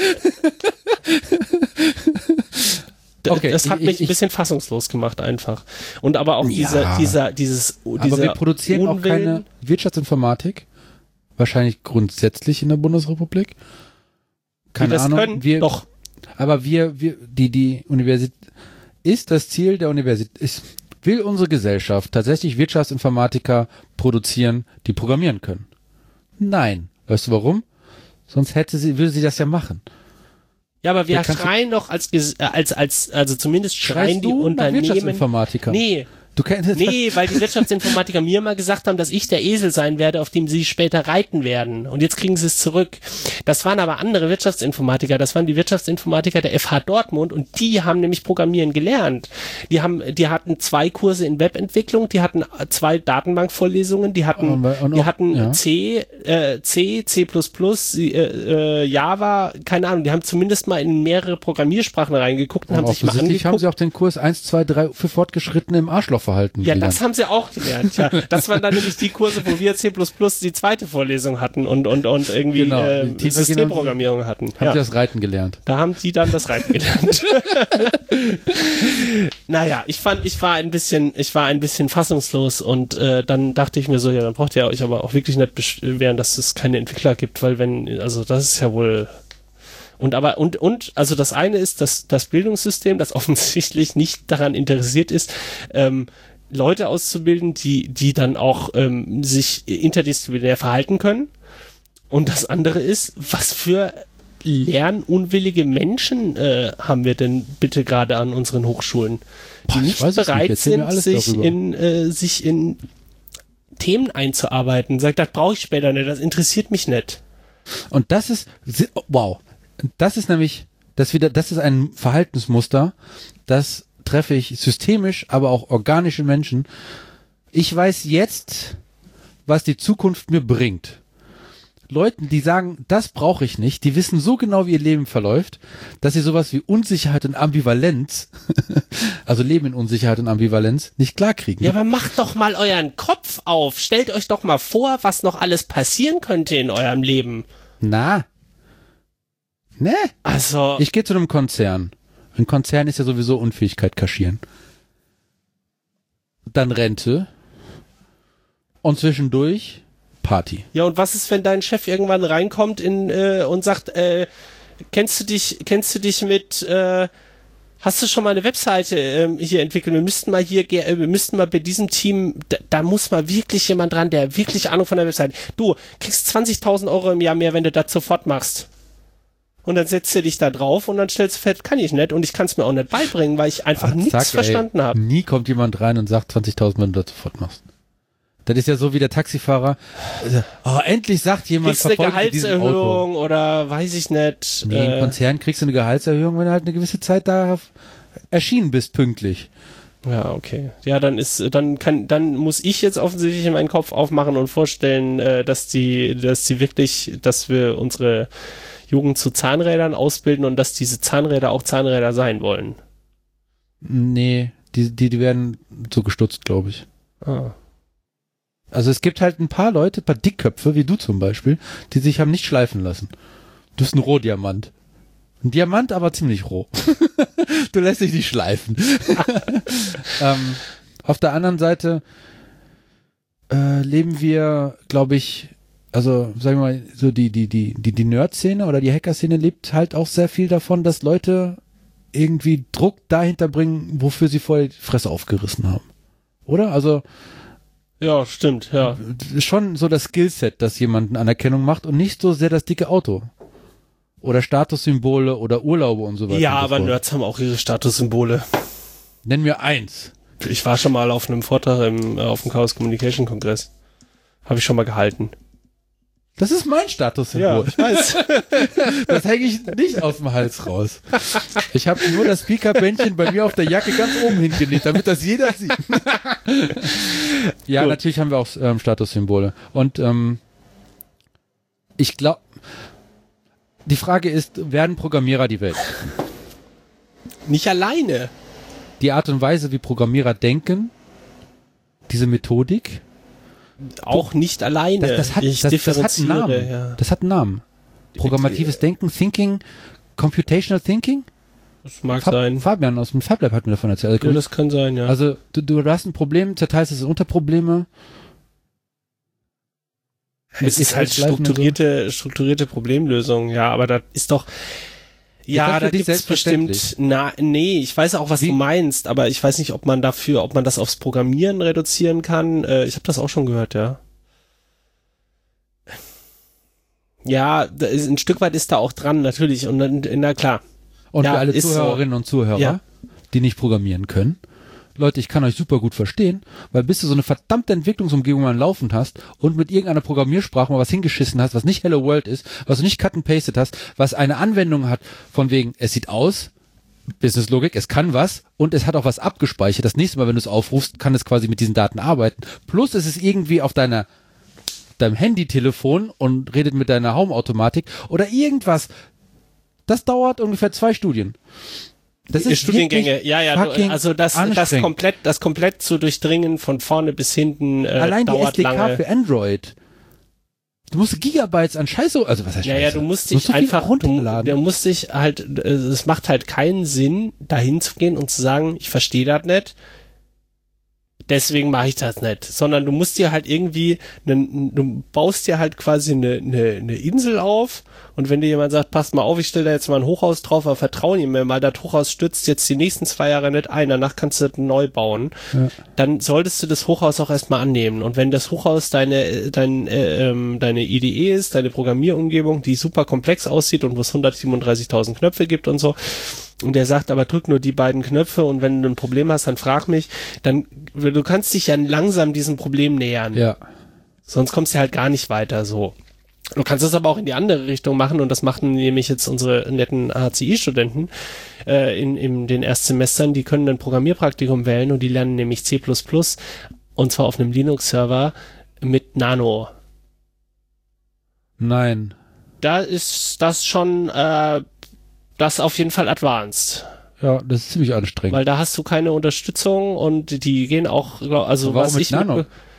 Ähm, weil der, weil der Prof ein, ein, Nerd ist und ähm, Ja, äh, die, die locken sich, ich glaube es ist Nano. Ich bin mir gerade Nicht nicht mehr sicher, aber es ist Okay. nein, es ist auf gar keinen Wim? Fall VI.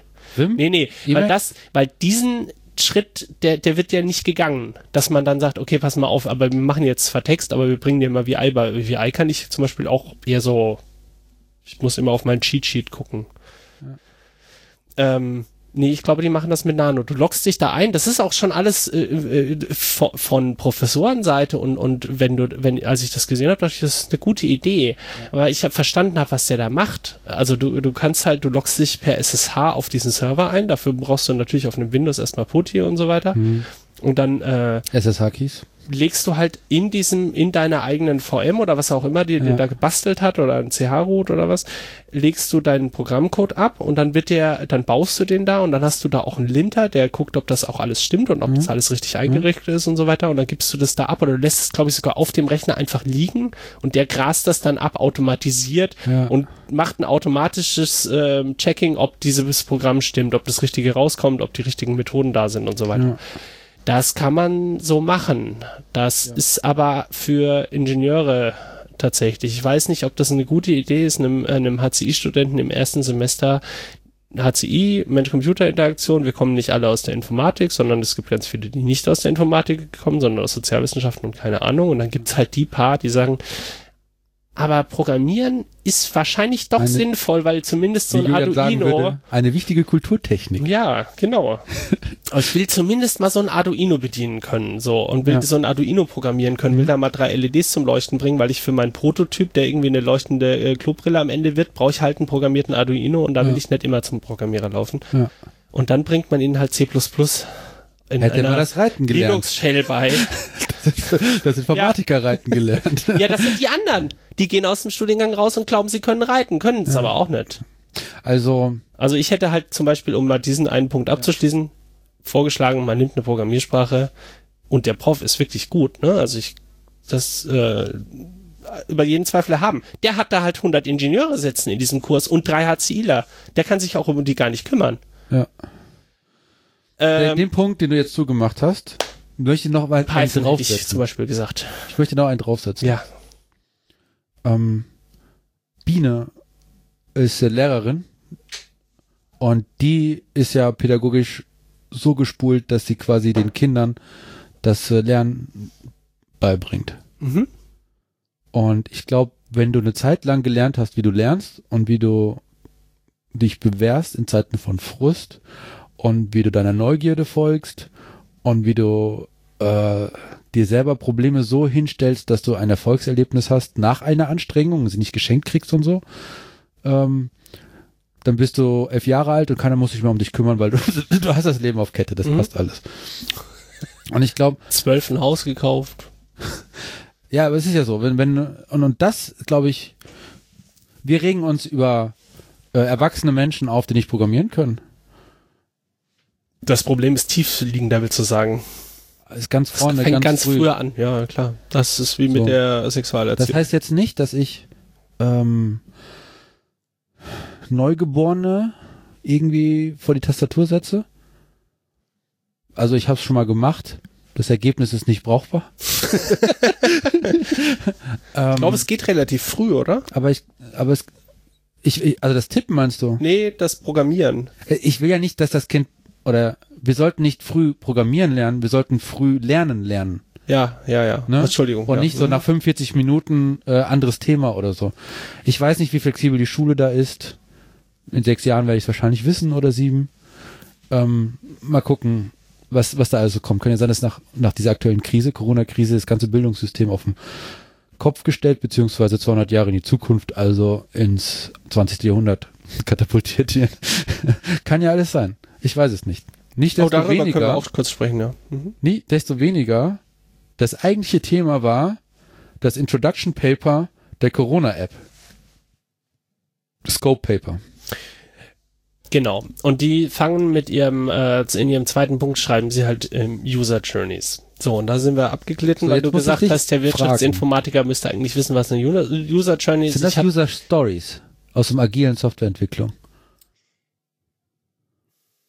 Also ich, ich weiß zeig dir mal, ich zeig dir mal das Schaubild. Ich habe das vorhin mal gegoogelt und das Lustige ist, es gibt da zu wenig Literatur. Es gibt aber ganz viele SEO-Spacken und äh, andere Marketing, äh, Die das abgreifen, die, die das da benutzen und sagen, äh, hier macht mal eine User Journey, dann könnt ihr voll cooles Marketing machen. Ich es könnten auch User Stories sein. Also du, äh, das Grundkonzept ist, ähm, du beschreibst, also du, du versuchst einfach einen Dokument zu schaffen und das haben die hier versucht und ich finde, das haben die sehr gut gemacht, ähm, wo du beschreibst, wie du als Nutzer an so eine App rangehst und ähm, wa- was so deine Schnittstellen zu dieser App sind. Also wann kommst du das erste Mal damit in Berührung? Was hast du für ein Interesse an dieser App? Ähm, äh, welche, welche anderen Institutionen musst du vielleicht noch äh, kontaktieren? Also, oder wie, ja, also wie ist denn deine, wie stehst du zu dieser App? Wie ist dein Verhalten mit der App und wa warum benutzt du diese App so? Okay, also Und da, also man, man man versucht sich in den Benutzer Anwendungsfall. rein zu versetzen und versucht dann zu sagen, okay, ich als Benutzer und dann äh, glaubt man, und Es ich habe nimmt die keine, Notion und reibt sich damit ein. ich habe kein, ich habe jetzt keinen wissenschaftlichen, keinen sozialwissenschaftlichen Nachweis dazu gefunden irgendwie. Äh, Ich habe aber auch nicht lange recherchiert. Aber das ist, ob das jetzt vollumfänglich alles abdeckt, ist eine andere Frage. Und man kann das nicht als einzige Methode einsetzen, aber ich würde das als Methode von äh, in der frühen in der frühen Phase der App-Entwicklung sehen, wo man eigentlich nochmal andere Methoden vorne wegschiebt, weil man eine Datenerhebung braucht. Also man muss diese User Journeys, die man erschafft, die kannst du, die können wir jetzt hier, können wir uns jetzt hinsetzen und können uns die User Journey für diese Corona-App ausdenken. Du und dann sagst werden wir aber, das ist die wahrscheinlich frühe Phase in der App-Entwicklung. in der App-Entwicklung. Würdest du nicht sagen, das ist die Planungsphase? Ja, aber das ist, die Planungsphase ist Teil der App-Entwicklungsphase. Moment, also eine Planungsphase könnte am Ende sagen, also eigentlich brauchen wir keine App, die auf Android und iPhone läuft. Es reicht ein kleines Tagebuch mit Stempelchen. Richtig. Und das ist noch weiter vorgelagert. Das ist davor. Die Datenerfassung, was will, äh, also du, du kannst das natürlich, es gibt jetzt natürlich verschiedenes Vorgehen, du kannst das irgendwie ähm, streng, ähm, wir machen jetzt, wir machen jetzt ein Requirements Engineering, dann entwickeln wir die, äh, die App und dann testen wir die und Das geht die an den. Markt. Das Wasserfallmodell. Wobei das Wasserfallmodell auch immer falsch verstanden wurde. Das war nämlich auch iterativ gemeint. Aber nur zwischen zwei Schritten. Oder konntest du vom, Ich, du konntest, glaube ich, wieder komplett zurück. Also es war auf jeden Fall. dann war es äh, das Extended Wasserfallmodell. da musstest du war richtig viel Geld für bezahlen. Ja, aber es war auf jeden Fall, also es war nicht dieses, wir machen jetzt, äh, das haben die Leute wieder, wieder mal falsch umgesetzt, so wie sie viele andere Sachen falsch übersetzt haben. Ground, ähm, Konstruktivismus ist ja auch falsch übersetzt von aus dem Englischen. Was Da ist gar nicht so hart gewesen, dieser, ich weiß nicht, wen sie da falsch übersetzt haben, Genau. Gla Glaser oder so. Okay. Irgend, irgendeinen der, der Ja. Hardliner haben sie da ein bisschen arg falsch übersetzt. Was? kann man sich in einem der Soziopod-Folgen von vor vier, fünf, sechs, sieben Jahren anhören. Konstruktivismus findet man bestimmt. Ähm, man hat verschiedene Methoden, um rauszufinden, wohin will ich? Will ich überhaupt eine App haben? Das ist das, wo sich auch die Mensch-Computer-Interaktion mit beschäftigt. So, du hast ein Problem und das, die Lösung ist nicht immer die IT. Da sind die HCI-Menschen ja den Hackern sehr nahe. So, du musst nicht über auf alles IT draufwerfen. Wenn du am Ende oder du fängst an, führst fünf Benutzerinterviews und stellst am Ende fest, nimm dir ein Tagebuch und schreib deinen Kram da einfach rein Ja. Das funktioniert. Und das ist für mich auch oft das Problem. Leute rufen mich irgendwie an oder fragen mich irgendwie, kann, kann, ich da nicht eine Webseite für haben oder eine App? Und dann sage ich, was willst du überhaupt machen? Und dann erzählen die so ein bisschen, dann sage ich, ja, aber das das brauchst du nicht, kannst du auch anders haben so oder nimm doch nimm doch das, das funktioniert auch, das ist für deinen Anwendungsfall völlig ausreichend. Wenn man ein Hammer ist, sieht alles aus wie ein Nagel. Genau, richtig. so, jetzt gehst du da zum Beispiel hin und das werden die wahrscheinlich nicht gemacht haben, aber also vielleicht werden sie es schon gemacht haben, vielleicht werden sie es unterbewusst gemacht haben, äh, Leute befragt haben und so. Kannst hingehen, kannst Interviews führen. Da fragst du fünf Nutzer, äh, führst mit denen Interviews, du kannst irgendwie Prototypen bauen und so weiter. Und dann nimmst du dieses, dann erzeugst du daraus diese User Journey. Vielleicht ist die User Journey sogar noch mehr das, was die, den ganzen, die Journey. Die, den ganzen äh, App-Entwicklungszyklus überlebt von Anfang bis Ende. So, also das ist vielleicht sogar noch eher, das ist dieser, das ist das Austauschdokument und wahrscheinlich ist es ein bisschen unglücklich, dass es einfach User Journey genannt haben. Das ist das Dokument, das als Boundary Object die Schnittstelle zwischen der Regierung bildet, dem Robert Koch Institut, den App-Entwicklern, den Leuten, die sich darüber den Mund zerreißen, die Leute, die das später benutzen werden. Du kannst da drauf schauen und kannst das lesen und du verstehst, was die da machen wollen. Du verstehst nicht alles, du kannst bestimmte Teile weglassen, wenn es zu komplex ist, dann blendest du halt bestimmte Teile aus, aber du verstehst erstmal, was diese App tun soll, mit wem sie spricht, wie sich die jemand installieren kann. Da werden ganz viele wichtige Punkte geklärt, die ein Entwickler, die ein Designer, die ein äh, Regierungsbeamter verstehen müssen, damit sie danach entsprechend ihre Rolle agieren können und die App so bauen können oder die App so umsetzen können, die App so bewerben können, was auch immer sie da für eine Rolle haben, dass das funktioniert. Und wenn das da nicht steht, dann, dann machen die alle, was sie wollen. Und wenn da nicht steht, da steht zum Beispiel drin, äh, wenn der, wenn die Sprache des Systems Französisch ist, dann nimm bitte als Fallback Englisch. Das mag für dich jetzt relativ trivial erscheinen. Und für viele andere auch. Es gibt aber Fälle, wo das wichtig ist, dass das da steht. Weil was ist denn, wenn du in der Schweiz bist? Da willst du als Fallback-Sprache für Französisch vielleicht ähm, Italienisch haben, weil, weil der Konsens ist in der Schweiz, dass wenn kein Französisch angeboten ist, dann fällt es ja. halt auf Italienisch zurück. So. Verstanden. Und ähm, warum ich mich darüber so aufrege, ist, weil ich eine Diskussion mitbekommen habe in einem anderen Podcast, oder was heißt, ich rege mich auf, ich versuche es auch ein Stück weit zu erklären. Das war bei Bits und so am Anfang. Und ich fand's ungerecht, dass das, dass sie auf in dieser frühen Entwicklungsphase mit dieser App offensichtlich auch noch von anderen Seiten so viel Kritik abbekommen, weil sie haben noch gar nichts gemacht.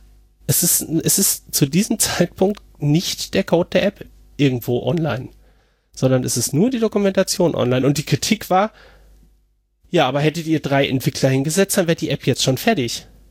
Ja, echt? Ja. ja das ist ja Schwachsinn. Also da, das kannst du so machen, aber dann wirst, das kommst du halt in Teufels Küche. Weil dann vergisst du nämlich alles andere drumherum, weil du, die App an sich kann nicht existieren. Nicht, wenn sie nicht vernünftig eingeführt wird, nicht, wenn sich da Leute drüber Gedanken gemacht haben, nicht, wenn die, das Entwicklerteam, das den Server programmiert und so weiter, sich abgestimmt hat mit denen. Das kannst du mal machen, wenn es an nichts hängt. Aber wenn sie diese App verkacken, dann benutzt die niemand die muss in den Store kommen und dann müssen die sich von heute auf nachher müssen sich die 10 Millionen Leute installieren oder 20 Millionen, weil sonst kannst du diese App an den Nagel hängen. Selbst dann noch. Ja, dann also kommt es ein bisschen drauf die, an. Die, die Anforderung, dass eine gewisse kritische Masse erreicht wird an den Leuten, die draußen rumlaufen, die diese App haben auf ihren Handys und diese auch nutzen. Ja. Und das ist auch ein, das ist ein durchaus valider Kritikpunkt zu sagen, ja, wir brauchen das mit der App gar nicht versuchen, weil äh, die werden sich eh nicht genug Leute installieren, weil wir haben so und so viele ältere Menschen, wir haben so und so viele Kinder, wir haben so und so viele Leute, die keine ähm, Apps haben, keine die keine, haben. kein kein kein Android Store haben, hm. die ein altes iOS haben. Ja die, die, deren Hardware das nicht unterstützt und so weiter und am Schluss kommen wir auf fünf Millionen Leute. Aber wenn du trotzdem annimmst, dass, dass in bestimmten Gruppen sich dadurch Ausbreitungen äh, verhindern lassen und das vielleicht auch die Gruppen sind, die im Moment äh, hart spreaden, also irgendwie, also ist ja jetzt im Moment nicht mehr so schlimm, aber es waren ja 30 bis 40-Jährige und die benutzen ja viele Smartphones. Skifahrer. Skifahrer Ne, die, die werden alle, die werden alle diese Handys in, in der, in der Tasche haben. Und dann Ja. kannst du auch am Ende hingehen und dann ist wieder die Kritik mit, muss es unbedingt sein. Kannst du die App auch wieder abdrehen und in drei Jahren wieder ausgraben, wenn der nächste Virus kommt, sagen so, und jetzt fahren wir das Ding einfach wieder hoch und dann, äh, dann ballern wir das alles wieder weg. Und das ist, glaub, deswegen ist es, glaube ich, auch eine gute Idee. Wir werden jetzt wahrscheinlich auch ohne die App auskommen, aber ich glaube, es ist wichtig, die jetzt umzusetzen, damit wir ähm, später dann auf diese Werkzeuge zurückgreifen können. Und der Plan von Apple und Google ist ja, das tatsächlich in die Betriebssysteme zu integrieren. Und ich halte auch das eigentlich für eine gute Idee. Also dann nimmst du quasi ein Stück weit natürlich die, die Kontrolle wieder weg. Jetzt hast du ja zwei Kontrollinstanzen. Die eine baut die App, Mhm. die andere reviewt die App Mhm. und die, die reviewt hat im Zweifel ein Interesse daran, dass ihre, dass die Nutzerdaten von ihren Kunden geschützt werden. Das ist äh, zumindest bei Apple wahrscheinlich so, hoffentlich. Und die App ist Open Source. Wenn das jetzt Apple in ihr Betriebssystem integriert, ist die Frage, Open Sourcen sie es auch oder macht's Google Open Open, Source? Open, na, Open Hardware ist ja nicht nötig. Es muss ja zum, es muss ja, es reicht ja, wenn die, wenn die Software offen ist. Aber auch da kann man vielleicht davon ausgehen, dass sie das machen, weil sie haben das, sie haben ja zum Beispiel ihre Kernel liegen ja offen, beide. Vielleicht machen sie es dann da ja auch. Ja. Gut, das war das mit der User Journey. So, jetzt kommt. Also darf ich noch auf Journey Ja, zurück? ja. Also ich, ich also ich kenne das Wort User Journey nicht. Das erste, ich hatte zwei Gedanken, als du äh, mir das mal geschickt hattest. Ähm, erstmal, ist das nicht eigentlich eine User Story, was gemeint ist? Weil ich halt aus der agilen Softwareentwicklung komme und da ist User Story äh, ein, Es ein behafteter Begriff. Es kann sein, dass eine überlegt, User Journey, nee, eine User Story, nein, stopp, eine Mehrere- User Journey mehrere User Stories hat. Das kann sein, dass es, oder dass es doppelt gemoppelt ist. Es wird auch teilweise komplett auch anders nicht- bezeichnet. Vielleicht ist es gar nicht wichtig, dass man das so hart deskriptiv oder statisch äh, erklärt. Ich habe nur dann überlegt, was kenne ich denn sonst, was mit Journeys, Journey betitelt wird? Und ich glaube, es gibt eine Form der Geschichtserzählung, The Adventures Journey oder The Journey of the Adventurer. Mhm. Hast du in ganz vielen Filmen, dass du halt irgendeinen kleinen Jungen hast, der erlebt irgendwas in seiner Jugend und dann geht er raus, besiegt das Monster und kommt zurück. Äh, Pinocchio, Star Wars, keine Ahnung. Das ist dieses Meme und das heißt irgendwie Journey of Adventure oder so. Also eine richtig große Reise, wo du halt äh, Dinge erlebst und mitmachst. Und wahrscheinlich. Und ich habe mich dann damit erstmal zufrieden gegeben, weil ich ja wusste, dass du mir jetzt genau erklärst, was gemeint ist. Plus, minus. So, jetzt kam heute das zweite Repo raus. Moment, warte, stopp. Obwohl ich weiß, dass Telekom das macht und SAP und so weiter und so fort. Und ich den äh, großen Konzernen aus anderen belegbaren Gründen kritisch gegenüber bin, stehe, hatte ich auch nicht das Gefühl, ich müsste das jetzt äh, in der Luft zerreißen. Ich meine, wenn du eine Softwareprojekt herangehst, was irgendwie mehr als zwei Entwickler für mehr als nur sich selber nutzen, geht's ja schon los mit. Du musst halt irgendwie skizzieren, dokumentieren, was, was äh, standardisieren.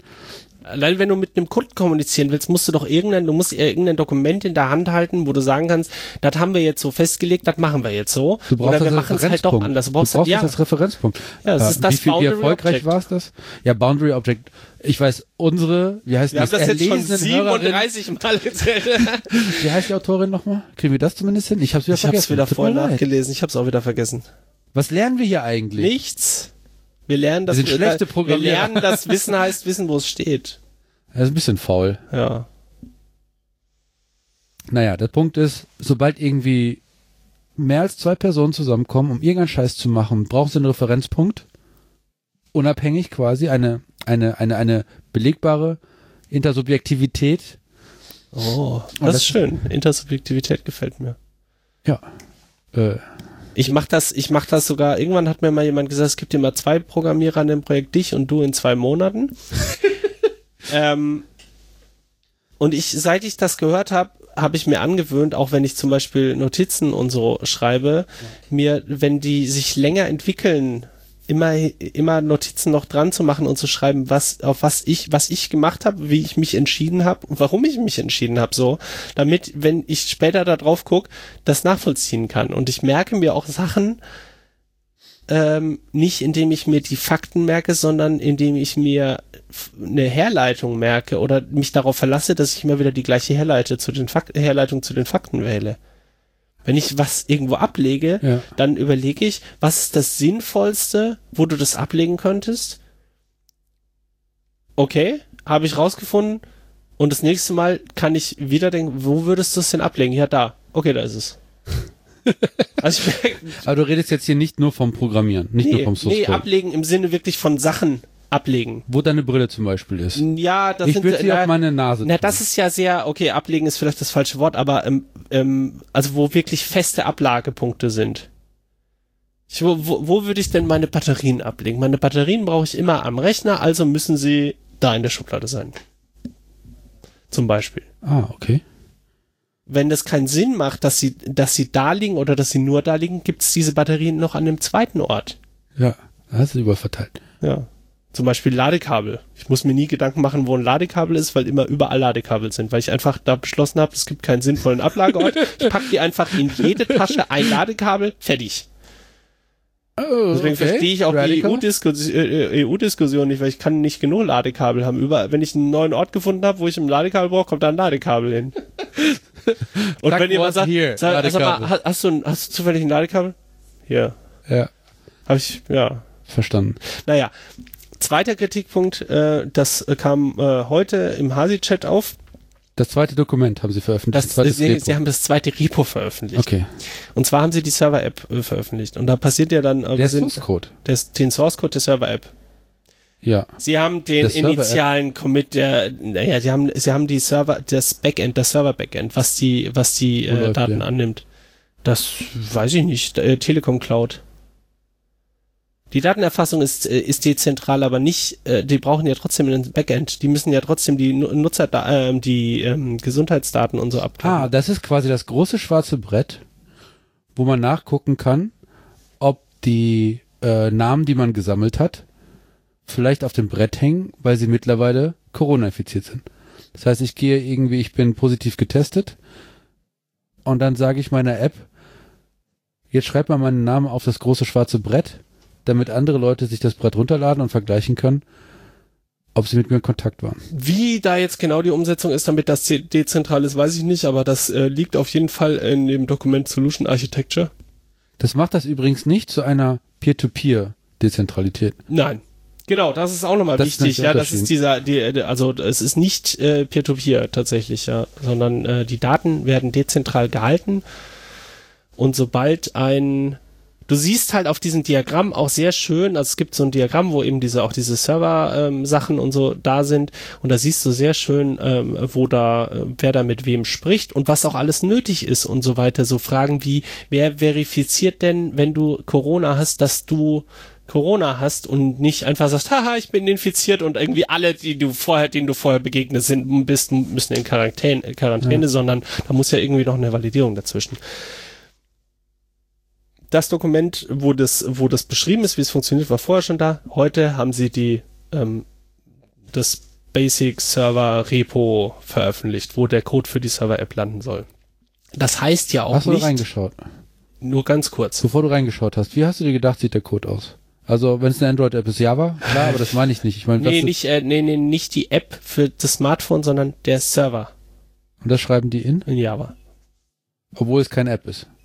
Ja, also Serveranwendungen werden, glaube ich, im Moment, ich weiß nicht, also im, im professionellen können, Umfeld. Äh, Ein ABAP? Nee, Nein? Nee, ich glaube nicht. Ich glaube, die schreiben, also ich habe auch schon mal ein ABAP programmiert, aber das waren immer nur äh, so Module, die du da dran gemacht hast, an, an die eigentliche SAP-Software. Ähm, das kann sein, dass es damals hinter, im Hintergrund auch noch ABAP war, aber da ging schon der Trend hin, dass man das in Java, glaube ich, machen wollte. Ja, also die haben, SAP hat ja äh, Hybris gekauft, das ist so ein Omnichannel Bullshit-Marketing äh, eigentlich ist es ein Webshop.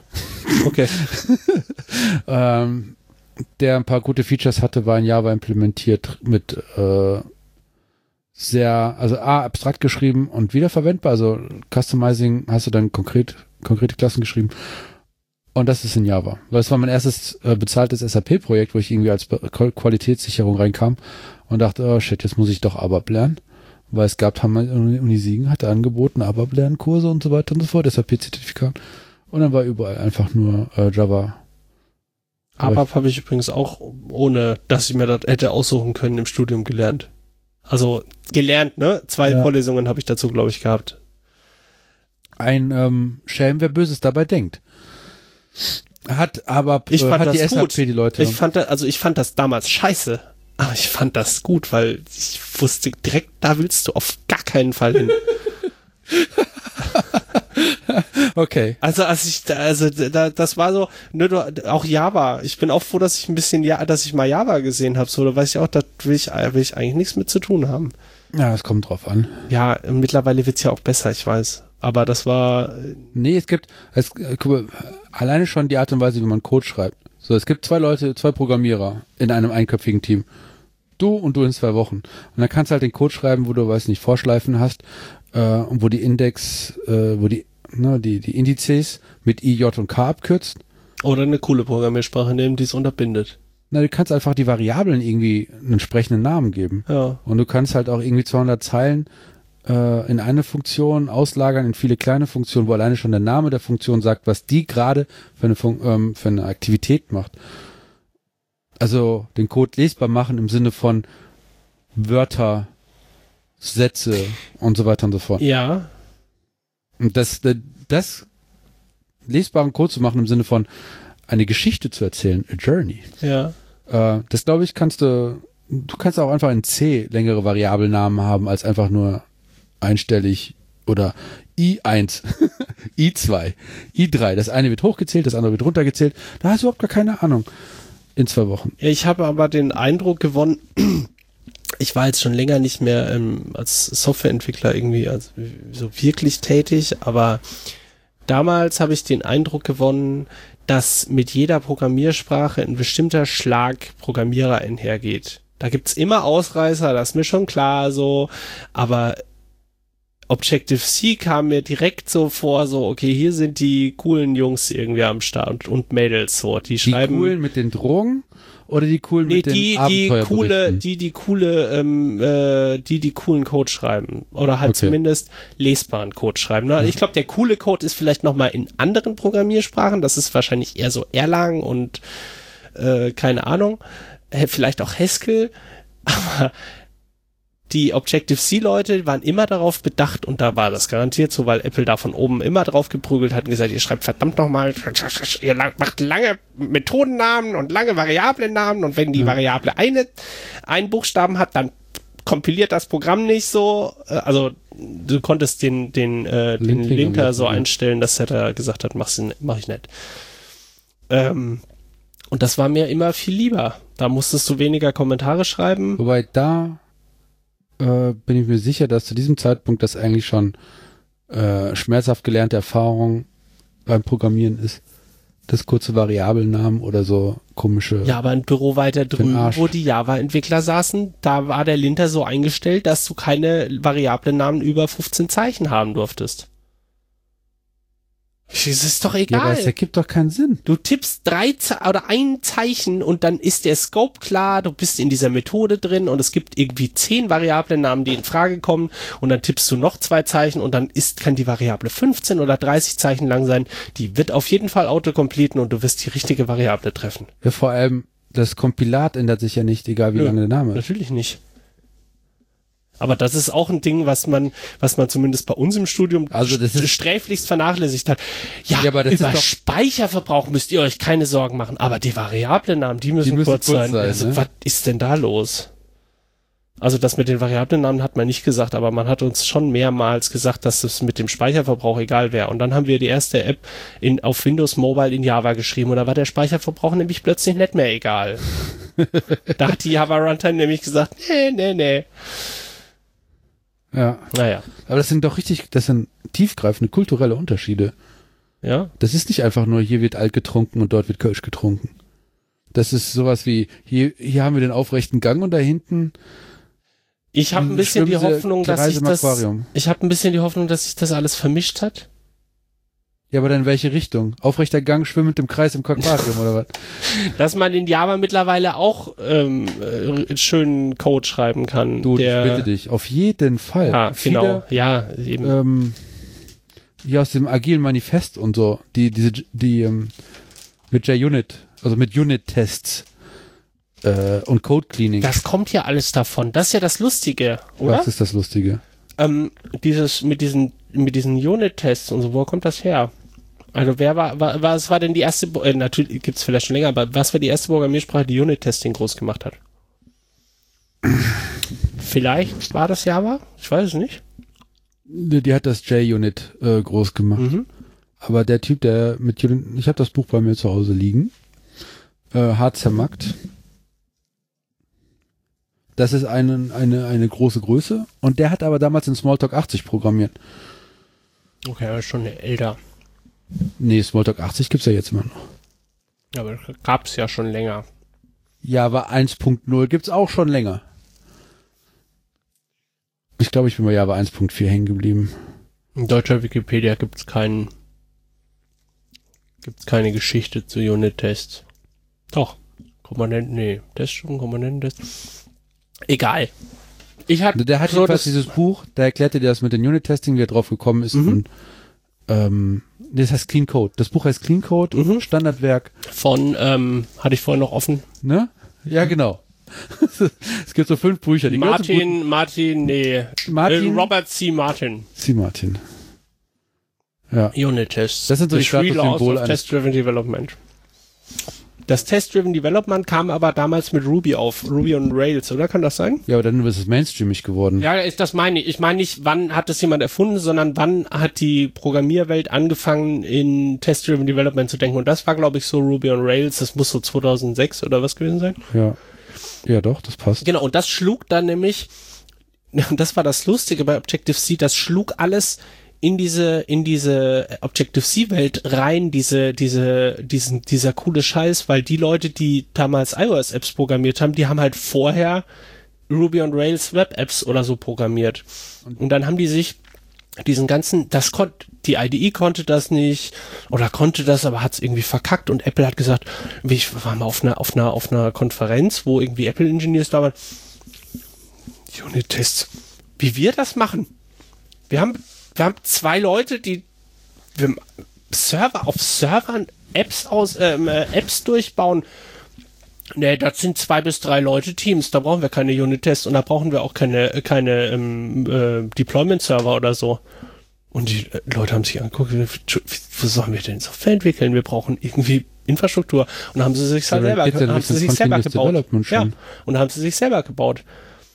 Also die haben dann Jenkins-Module geschrieben und dann irgendwelche komischen, abstrusen Konfigurationen und irgendwie Unit-Testing von unten reingeschoben in die IDE und irgendwie dann sich äh, dynamische, äh, nicht dynamische Libraries, aber äh, dass du halt äh, Bibliotheken einfach so nachladen konntest Ja. und so. Das kam alles aus dem, ja, wenn Ä- Apple ihr macht zwar coole Software so, aber das mit der Softwareentwicklung habt ihr nicht verstanden. Und dann haben die irgendwann zwei, drei, vier Jahre später haben die neue, äh, den Xcode-Typen ausgetauscht, war irgendein Deutscher aus München irgendwie. Und da hat es ein paar Jahre gedauert und dann, ich glaube, mittlerweile ist das gut. Ja. Test-Driven Development. Test first. Wir wollten zu, Zum zweiten Java, Repo. zum zweiten Repo. kann man vielleicht auch einigermaßen kurz machen, obwohl, nee, eigentlich wollten wir. ähm, Wir haben noch Lakritz. Da liegen- Wir können noch ein bisschen schwatzen.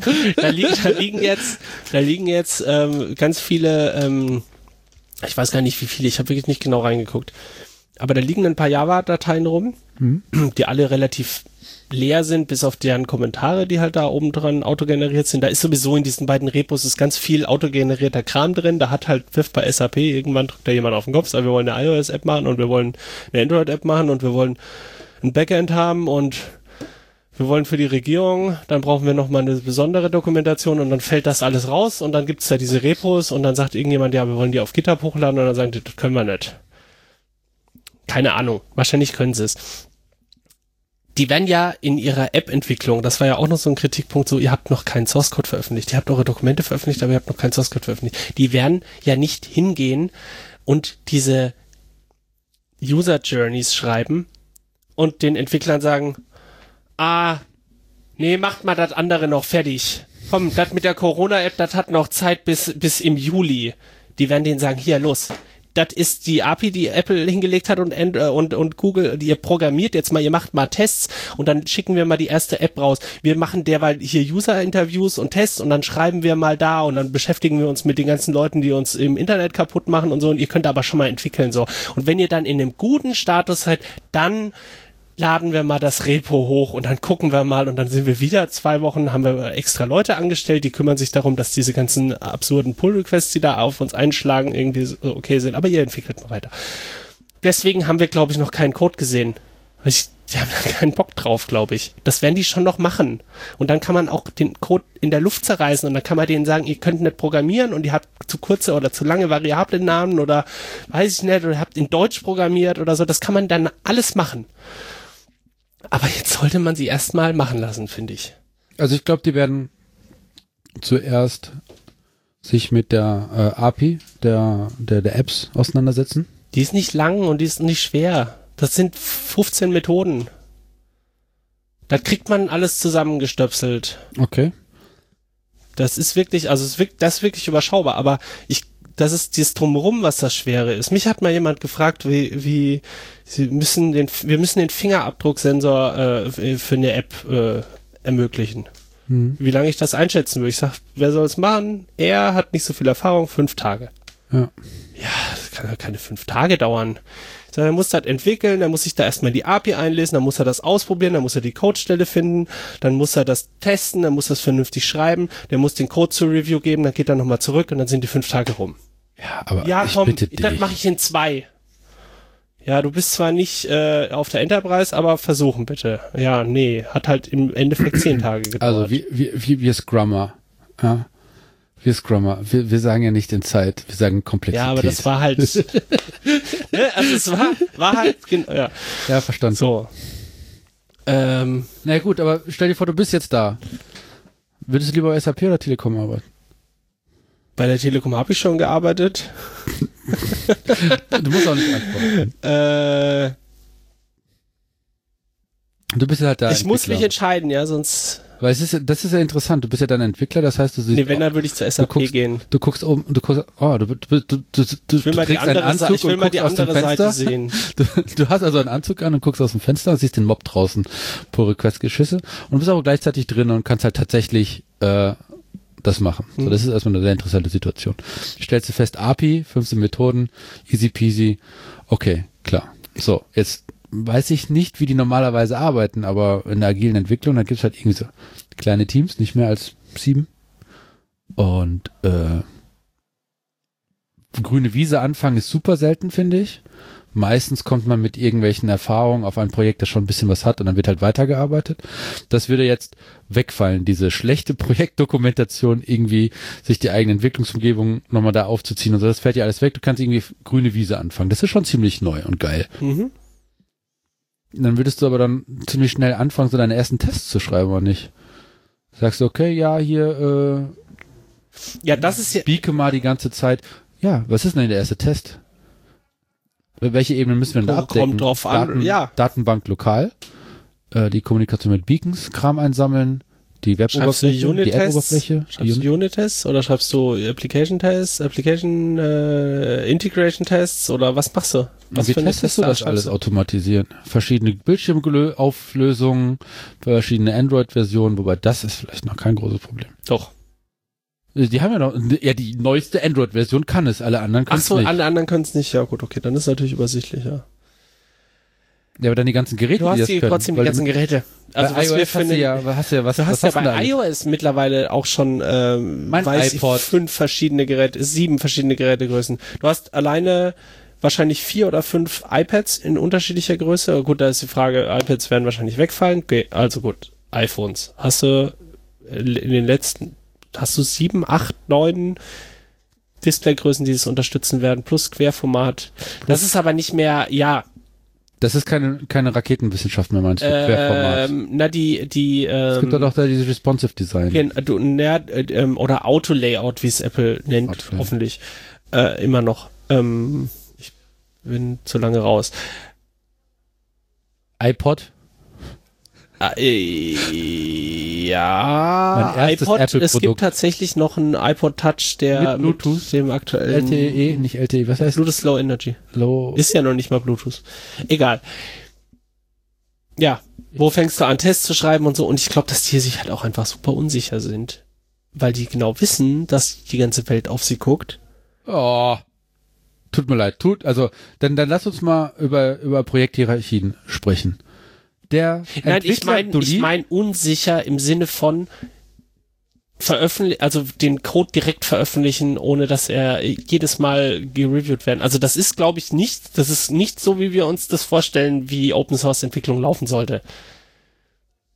Ich glaube nicht, dass der Entwickler da am Schreibtisch äh, sitzt zu Hause um 21 Uhr und sich denkt, ah, jetzt Zack. fix ich noch die UI, äh, diesen Button da oben, da fehlt ein T, macht da rein, stellt Commit äh, I'm Commit- drunk, fuck it. Ja, committed, hat irgendwie noch ein, ein, ein Foto, weil er LOL-Commits anhat, wird auch noch mit ins Repo reingeschoben. Nein, das geht ja nicht, aber also und Allein schon die ganzen Fuck-Ups, die es bei Committen geht, ne, weil du irgendwie einen Pull-Request, da machst du noch ein. Amend dran und dann musst du nochmal nachschieben und merchen und so.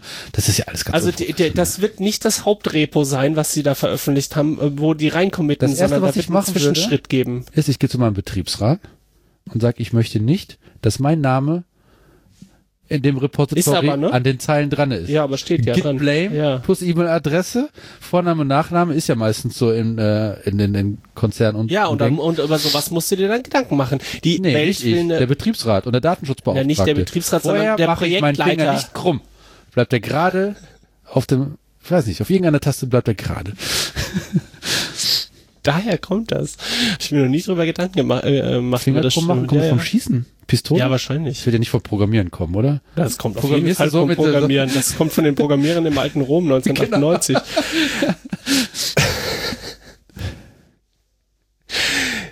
Also, Erstmal hole ich mir einen gelben Schein. Der, der psychische Stress ist viel zu hoch. die werden wahrscheinlich mehrere Branches haben, in denen das abläuft und wahrscheinlich ist da nur der Ma Master Ah. Branch drin. Natürlich, aber Du welche, weißt, welche Branch- und Merging-Strategie haben die denn dann? Ja, wahrscheinlich machen sie ähm, äh, Gitflow. Ja, bitte, bitte erkläre. Äh, du hast halt verschiedene Branches, auf denen du entwickelst. Für jedes Feature, das du entwickelst, hast du einen Feature Branch. Ja, Feature Branch, ja. Deine Feature Branches werden immer auf Develop gemerged. Mhm.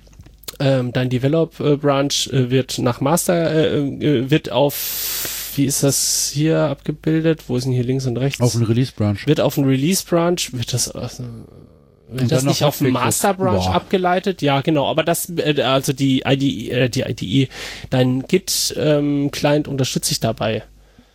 Also sagst dann hier, ich will ein neues Feature, dann sagt er, ja, alles klar, wie heißt das Feature? Dann ist der Feature Branch da und dann sagst du ja, ich bin übrigens mit dem Feature fertig. Du musst ja noch bedenken, dass da noch äh, ein Code Review dazu, dazu kommt dazwischen. Aber das funktioniert erstaunlich gut. Wenn du dich daran hältst, dann bleibt der Master halt sauber. Wenn du ein Release fährst, kommt halt erst dann was auf den Master. Funktioniert erstaunlich gut, Komma, wenn man sich daran hält. Ja, du brauchst halt, ja, okay, aber du brauchst halt einfach auch jemanden, der sich darum kümmert. Und du brauchst halt einen technischen Projektleiter. TPL. Einer der undankbarsten Jobs überhaupt. Ich hatte Spaß damit. Ja? Also ich habe man irgendwann, ich hab, gedacht? irgendwann dachte ich, äh, nee, ich glaube, es war, ich war so ein bisschen äh, verschrien als die, die Ticketschubse. Weil ich halt den ganzen Tag nur damit beschäftigt war, Tickets äh, zu öffnen, reinzugucken. Ah, nee, nur 50% erledigt, das musst du auch noch machen. Wieder zurück. Nächstes Ticket, Code Review. Ist das TechPL? Ich glaube, das ist nicht ausreichend. TechPL macht ja auch die Benutzerzugriffe und Accounts, wenn neue Leute ins Projekt kommen und rausnehmen, wenn sie Ja, Projekt das auch. gehen, ja, ja, ja. wenn neue klar. Server bestellt werden, dass die ordentlich bestückt werden mit den richtigen Ports Ja, in kommt- der DMZ Kommt natürlich drauf an. Netzwerktopologie. Ja, das kommt natürlich drauf an, in was für einem Projekt du bist. Und natürlich, Das Backend hat mir nicht im wir haben nicht genug Tester. ich kann Nee. nicht für Qualität achten, wenn wir so. Es war nicht, es war nicht, äh, nicht wahrscheinlich so, wie du, wie du jetzt einen technischen Projektleiter definierst, aber das wären Aufgaben gewesen, die ich, ja. Ja. Wie, wie unterscheidest du dann technischen von einem normalen Projektleiter? Wenn du sagst, Zitronenfalter. der, der normale Projektleiter faltet Mhm. nur Zitronen. Mhm. Ah, Traumberuf erreicht. Ein großer Fan von Zitronenfaltern. Ja. So. Also es tut mir leid, es gibt bei Projekten. Erstes Semester Wirtschaftsinformatik, Diplom damals, Universität Mhm. Ein Projekt hat drei Eigenschaften. Kosten, Zeit und Qualität. mhm. Und die Qualität verliert immer. Also müssen wir uns damit gar nicht beschäftigen. Das Projekt wird länger dauern, als geplant ist. Das geht auf Kosten der Qualität, weil du musst in diesem Dreieck bleiben. ja. Also die Summe Es war direkt ein Dreieck in meinem Kopf, also ich habe das auch schon gelernt, ja. Ja, es sind eine Dreiecke oder Fünfecke. Es sind immer Primzahlen, wenn du Profi bist.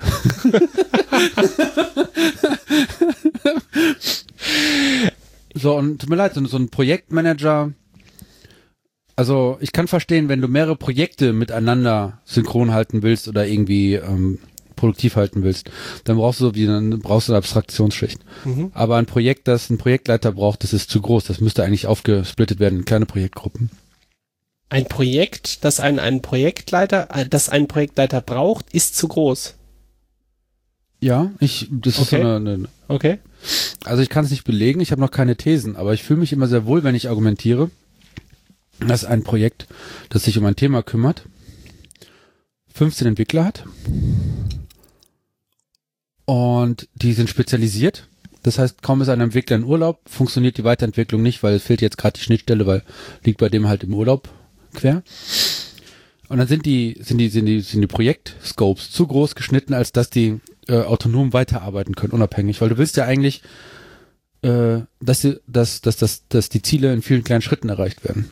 Wenn du aber mit einem großen Team immer große Schritte machst, dann kannst du, kommst du dem Ziel nicht äh, nah genug. Okay. Also nicht, nicht regelmäßig nah genug. Okay, interessanter, interessanter Punkt. Äh, ist nicht von mir. Woher habe ich das denn? Ich glaube, die, also ich habe gehört, dass hier ähm, Preisvergleich24.de, Check 24. ist das Tech24? Weiß ich nicht. Preisvergleich, wenn es das auch gibt. Also ich war, ähm, du, du suchst dir irgendwie so, so einen Stromanbieter, Telefonanbieter Mhm. raus. Check24. Ja. Hast du Check24 gesagt? Ja. Jetzt habe ich mein Headset nicht gehört. Ähm, die letzte Information, die ich da habe, ist, äh, die ziehen das äh, Scrum agile Projektentwicklung richtig hart mit ähm, solche Betrachtung Busfaktor, Continuous Development, Continuous Delivery, also Deployment auch und testen, testen, testen und gib ihn und mit auch nicht funktionalen Tests, wie zum Beispiel verformt der Scheiß, den ich gemacht habe, äh, kann der Race Conditions, ne, also äh, wer ist Multithreading, mögen Anwender die Art und Weise damit rumzugehen. ja, So, die machen das halt, also die werden es wohl angeblich machen die es am richtigsten, Check24 und die anderen waren wo kommt die Quelle her?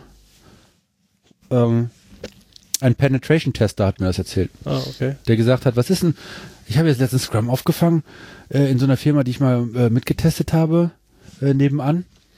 Äh, die waren eigentlich ganz pfiffig. Ich habe mir deren Code angeschaut, richtig nice. Was ist denn dieses Scrum? Ich so, what the hell? Das Also- ist was, das ist was, äh, wo sich eigentlich Firmen gegenüber Bewerberinnen und Bewerbern profilieren müssten. Womit? Und das ist mir halt egal, ob ihr einen Kicker in eurem Pausenraum habt. Ich will wissen, wie euer Code aussieht, ob das aufgeräumt ist und wie eure Entwicklungsabteilung funktioniert. naja, der Kicker ist aber auch ein gutes Indiz. Nee, Wenn keiner nicht- Kicker spielt, weißt du ganz genau, da steht da einfach nur ein Staub zu.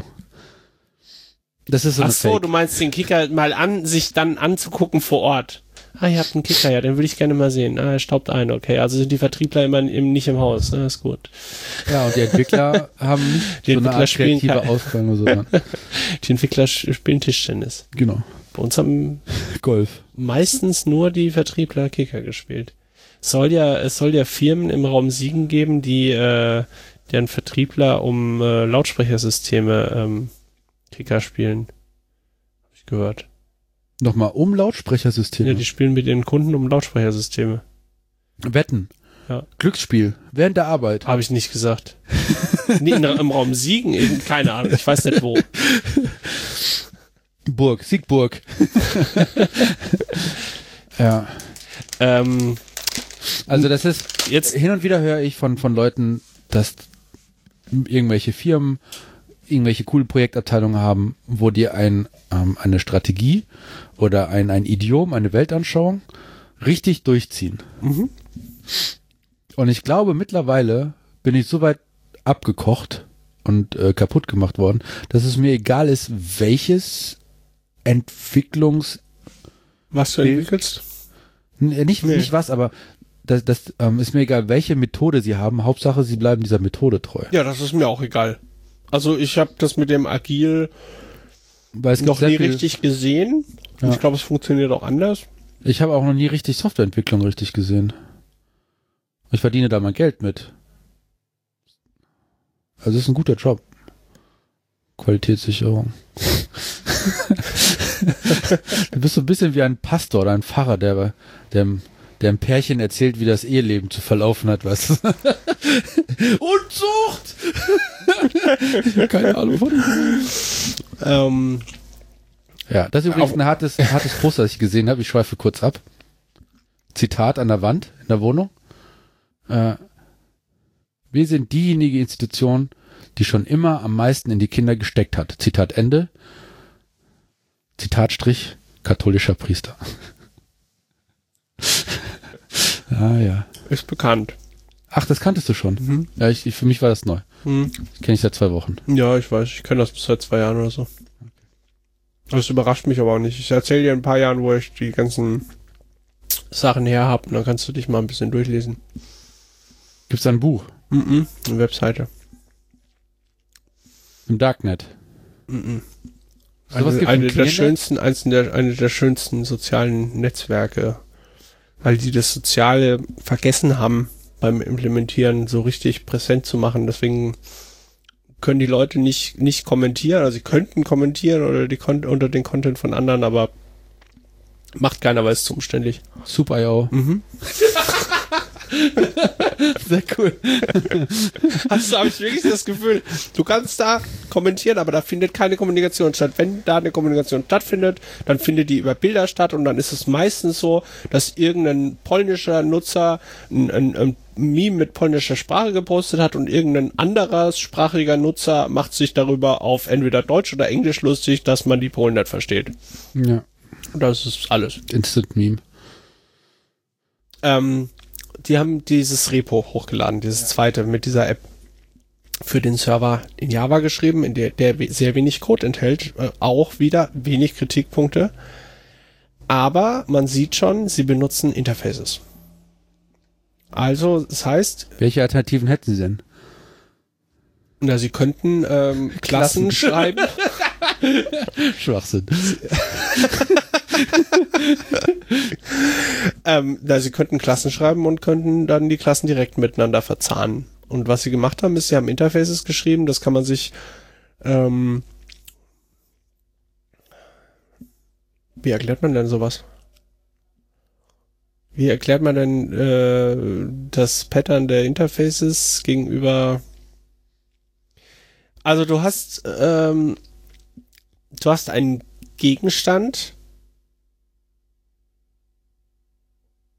der nach außen hin sagt, was er kann.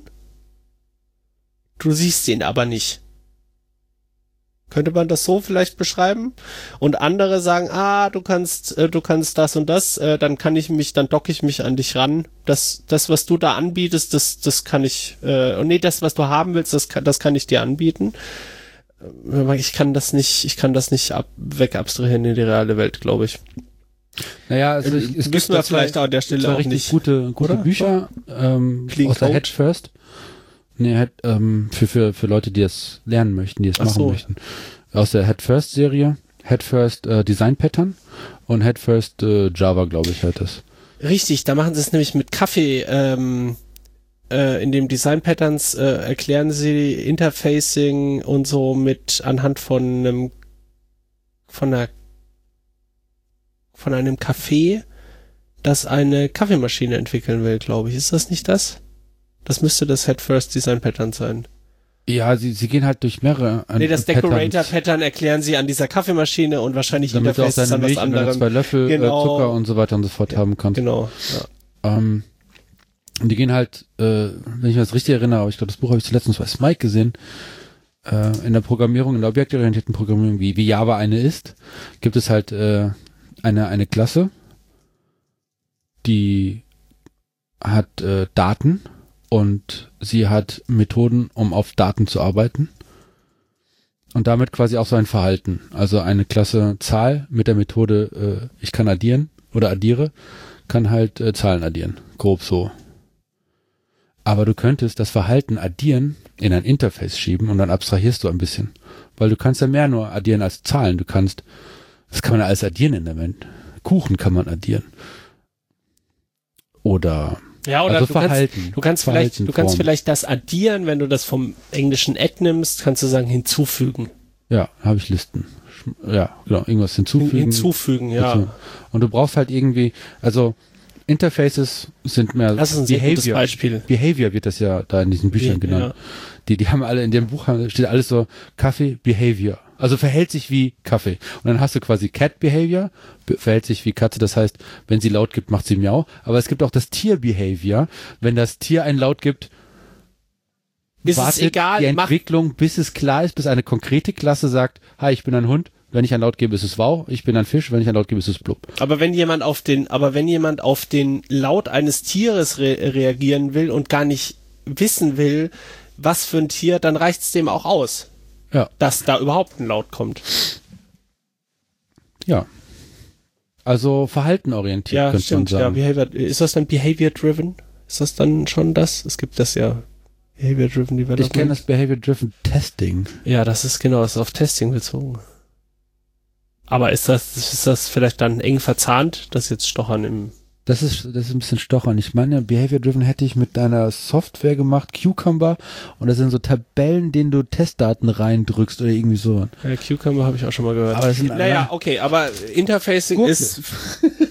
Nein, ich kenne Cucumber auch von ähm, als Testframework. Oder? Und, und, und natürlich den britischen Schauspieler. Cumberbatch. Ach so, sorry. Die Lakritze ist leer, wir müssen gleich aufhören. Ja, also ich ähm, weiß nicht, wir hatten wir auch in der letzten Folge, glaube ich. Wir haben, wir haben in der letzten Folge äh, auch über äh, mein kleines Programmierprojekt gesprochen und da habe ich erstmal mit Tests angefangen und ich ärgere mich einfach tierisch, dass ich diese diese schmerzhafte Erkenntnis einfach mal mit Interfaces alles wegzuinterfacen, was da ist, äh, nicht nicht nicht durchgezogen habe. Genau und der Kritikpunkt, der in der Hasi-Gruppe aufkam, war dass das mit dem Interfacing Overengineering wäre. Wenn ich das gerade richtig wiedergebe. Ich will auch gerade keine Namen nennen. Es ist auch, äh, also soll auch überhaupt gar nicht persönlich sein, genauso wie der andere Kram, was ich vorhin erzählt habe mit irgendwie Touch und sonstigen. Und ich finde diesen, diesen Pits und so Podcast auch großartig und so an der Sache orientiert. Da sind wir wieder beim Anfang unseres Podcasts. Ich möchte hier niemanden beleidigen oder keine Ahnung. Also aber nichts, aber, nichts aber. Ich wünsche mir nur eine etwas sachlichere Diskussion, auch wenn ich selber gerne laut werde. Naja, man kann schon sagen, dass Interfacing. die Hasi-Gruppe ein breites Spektrum an Themen hat, das sie mal durchspricht. Und manchmal werden Themen zwölf Stunden lang durchgearbeitet. Ja, aber es sind dann auch. Und es, es ist anstrengend. Aber es ist geistig. auch wirklich so, wenn du dir diese Diskussionen in der Hasi-Gruppe, die die letzten Wochen liefen, anguckst, dann ist nach fünf Nachrichten eigentlich alles gesagt. Nein. Irgendein Penner kommt vorbei und sagt, man kann Brot einfrieren. Diese seltsamen Menschen gibt es auch. Ich nenne sie mal Troll. Ah, zackig gesagt. Aber es ist wirklich so, ähm, wir diskutieren irgendwas, nach fünf Nachrichten ist der Standpunkt klar, es sind alle irgendwie auf dem Level so, ah ja, das passt jetzt ungefähr so. Und dann rutscht man mehrere Ebenen nach unten. Niveau oder was? Nee. Und diskutiert das grundsätzlich jetzt mal aus. Ein für alle Mal muss das jetzt mal ausdiskutiert werden. Also mir letztens, ich weiß gar nicht, über was ja, wir da diskutiert ja haben. Über die verbale Schiene, über die Audioschiene im Hasi und der Face-to-Face -face gelaufen. Ja, ja. Das ist eine Entzugserscheinung, dass wir das Nerds keinen Raum haben, wo man einfach mal von links auf rechts das, das, das Fundamentale in der Welt ausspricht oder halt einen Punkt massiert, der in seiner eigenen Weltanschauung, der Weltanschauung der anderen irgendwie ein bisschen schmerzhaft ist und dann geht man drüber und drüber, drüber und drüber und drüber. Tele also so Instant Chat Messenger Systeme können das nicht ganz gut darstellen, weil es auf der das sind persönliche Menschengespräche auch in Gruppen, sind da sehr, sehr viel besser. Aber ich, ich, mein Verhalten hat sich in den Chatgruppen auch hart verändert und ich bin mir sicher, es hat mit, mit, mit Entzugsentscheidungen zu tun. Dieses, diese Kritik an dem Interface war, war, war in, hat mich indes, in, in, in, äh, nur einfach in dem Zusammenhang so, ähm, aufgebracht, weil ich halt auch wieder da fand. Entzugserscheinungen. ich wollte eigentlich lieber alle knuddeln. Ähm, ich dachte mir, da steht ja noch gar nichts du weißt ja noch gar nicht, in welche Richtung es geht. Und Mhm. der Vorwurf, der von der anderen Seite kam, war, das mit dem Interfacing ist überflüssig, weil man kann in dieser App oder in diesem Webserver kann man absehen, wie komplex das wird und deswegen braucht man das nicht weg zu interfacen, sondern man kann das auch so, inter, äh, so entwickeln und dann spart man sich diesen ganzen Interfacing-Overhead. Was ist deine Meinung dazu, Nanook? Das war jetzt, ich hätte, ich hätte mehrere Punkte anzubringen. Mhm. Ähm, also grundsätzlich glaube ich nicht mehr daran, dass man von Anfang an weiß, was man am Ende haben will. Das kann was mit schlechter Planung zu tun haben. Das ist dann so intrinsisch. Das kann aber auch, äh, also endogen, oder es kann was zu, dass die Welt sich einfach verändert. Und äh, dann hat man halt in eine Richtung entwickelt, die dazu führt, dass der Code nicht mehr wiederverwendbar ist. Da möchte ich gerade noch eine Klammer aufmachen, wenn es um Programmieren lernen geht, muss man ja gar nicht in die Uni. Also das Internet ist voll mit richtig guten pädagogischen Kursen, mit Gamification oder mit Levels und mit Tutorials, äh, jede Programmiersprache zu lernen. Also das Coding, Coding Dojo, Coding YOLO, Coding Academy, alles kostenlos. Einfach mal ein bisschen stochern und dann kriegt man das. Das Und da- meinte ich, äh, und dann noch der Ja. heißt, das meinte ich vorhin auch nicht, falls das falsch rübergekommen ist. Ich bin nicht der Überzeugung, dass man in der Uni das Programmieren lernt. Ja. Aber man kriegt die Werkzeuge an die Hand, damit man sich damit durchkämpfen kann. Ja, okay.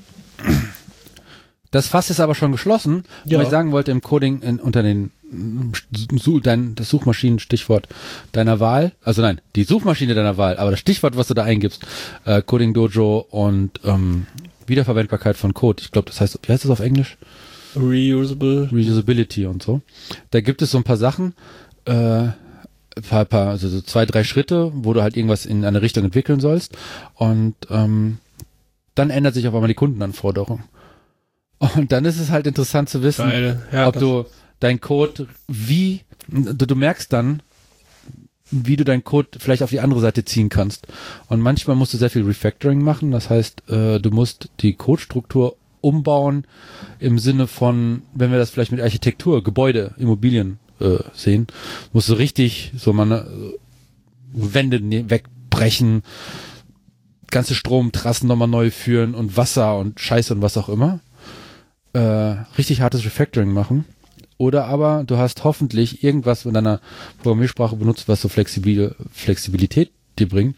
Und das sind halt so Interfaces, weil das geht halt nur irgendwie um Verhalten. Wenn du da nicht irgendwelche, äh, wenn du dich nicht in, in spezielle Datentypen, Parameter äh, verläufst, sondern es ähm, an Verhalten ausrichtest und nicht an konkreten Gegebenheiten, äh, merkst du in diesen Coding-Dojos, diese, die heißen doch Hakus, nee, Hackers, ähm, mit, einer- mit einer Zeit, wenn du so ein paar Levels durchgespielt hast, wie du Programmiercode einfach relativ schnell in eine Richtung sch- schubst, wo du weißt, das sind Kugeln und später kann ich die dann nochmal äh, hin und her rollen. Passiert dir das?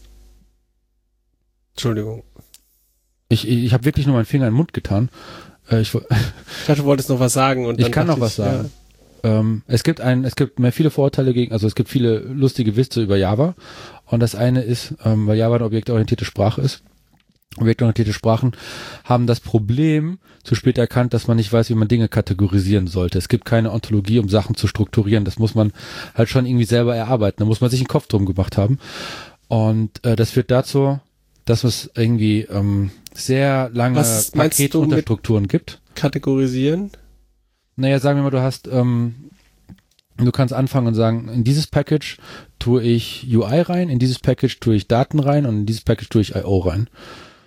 Oder du sagst, ähm, hier, es, es geht hier um eine Person äh, und Autos und dann gibt es einen Autohändler und dann kannst du überlegen, ob du äh, sehr an, an eine mensch-reale Objektwelt bist oder du gehst über die Client-Server-Architektur und trennst da Ja, nochmal okay, auf. das meinst du, ja, okay. Und ähm, oder du sagst, alle Interfaces, die man im ganzen Programmcode kommen, tue ich in dieses Package und Ja. in das Interfaces. Und dann, das, und, dann alle- gibt's noch eine Factory, die, ja, und dann natürlich alle, Factory und alle äh, Exception Handling ist ja auch so ein Schmerz bei Java. Alle Exceptions, die ich selber schreibe, die kommen in eine Package, das heißt Exceptions. Oder du sortierst, also die Frage ist die Sortierung. Thematisch, alphabetisch, Ja, was auch okay, immer, die ja, ja. Kategorisierung. Und wie ist das in anderen Programmiersprachen gemacht? Also wenn du sagst, objektorientierte Programmiersprachen haben das Problem, ah, da ist, das gibt's das gar nicht, weil du nicht nach Objekten gruppierst, sondern die Ja. Denkweise eine ganz andere ist. Ja. Ah, okay. Und ähm, Was ich mich aber dann immer frage, letzte Ding okay, ja. ähm, es gibt halt diese ganzen Entwurfsmuster oder Designmuster, wie man Software schreibt, wie Factory, Decorator und so. Und Java-Klassen haben diese, diese Abart, dass sie quasi einmal zum ersten nennen, was sie eigentlich sein wollen und dann die ganzen Patterns, die da dran hängen. Also Singleton, Factory, Abstract, Method, Decorator, Punkt Class. Mhm. Da gibt es auch eine Internetseite, kannst du sagen, so, wie soll ich meine Java-Klasse benennen? Drückst du dann kriegst du Da halt kriegst immer so einen Haken, was ist alles drin und dann generiert ihr dir den Satz. Ne, macht dir immer, immer Ah, länger. okay, ja. das ist, und, und das hat was mit der Sprache zu tun. Und das kam da drin auch vor. Ja, richtig. Ja, Ja. das sieht man da drin sehr deutlich. Ja, ja. Aber da können ja die Entwickler auch nichts dazu. du hast Oder recht, kann man das abfangen?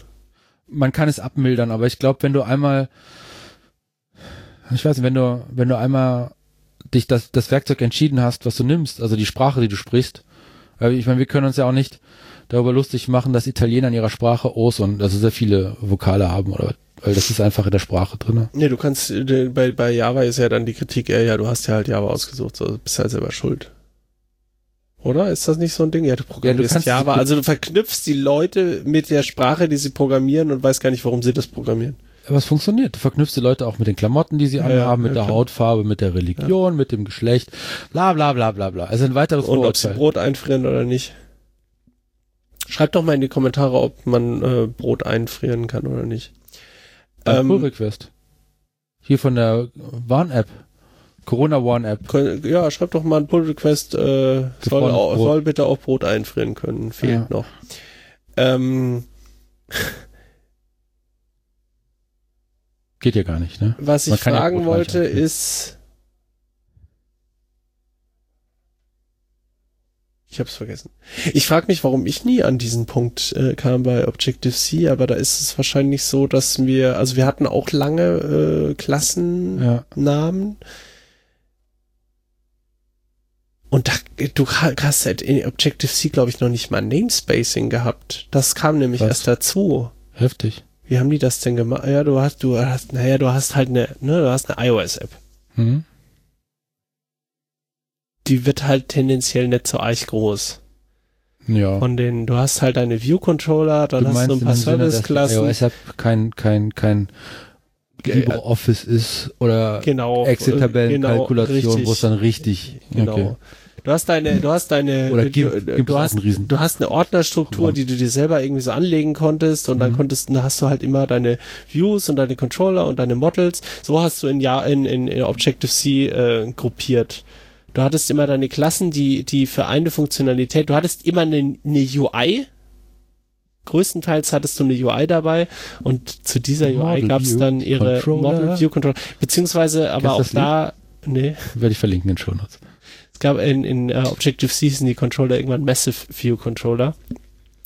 Weil natürlich auch viele dahin kamen oder, ach, das ist eine View-Controller-Klasse, da kann ich ja alles, da kann ich ja alles reinschreiben. Ich kann meine Web-Requests darüber machen, ich kann meine UI damit steuern, ich kann meine UI-Elemente damit erzeugen, ah, das kann ich ja alles. Dann hatten die View-Controller halt 4.000, 5.000 Zeilen Code wir haben dann halt diese View gemanagt, die da angezeigt wurde. Und dann hießen sie halt irgendwann Massive View Controller. Ja. Das war auch ein bisschen äh, auch der, dem Design der Programmiersprache auch mit geschuldet, ja. Und dass die Entwickler Model View Controller nicht richtig verstanden hatten, inklusive mir. Aber das kam auch irgendwann. Model View. Okay, Controller. Interfaces halten wir für eine gute Idee. Ähm, ja, markier den Tag rot im Kalender. Ich bin deiner Meinung. Also in Java, in Java ist Interfaces eine gute Idee bei Projekten mit mehr als einer Person für ein Problem, das länger dauert als einen Tag programmieren. Ich wünsche euch noch einen schönen Abend und dir auch, Nanux. War sehr schön. Danke, Zack. Dir auch einen schönen Abend, euch auch. Tschüss.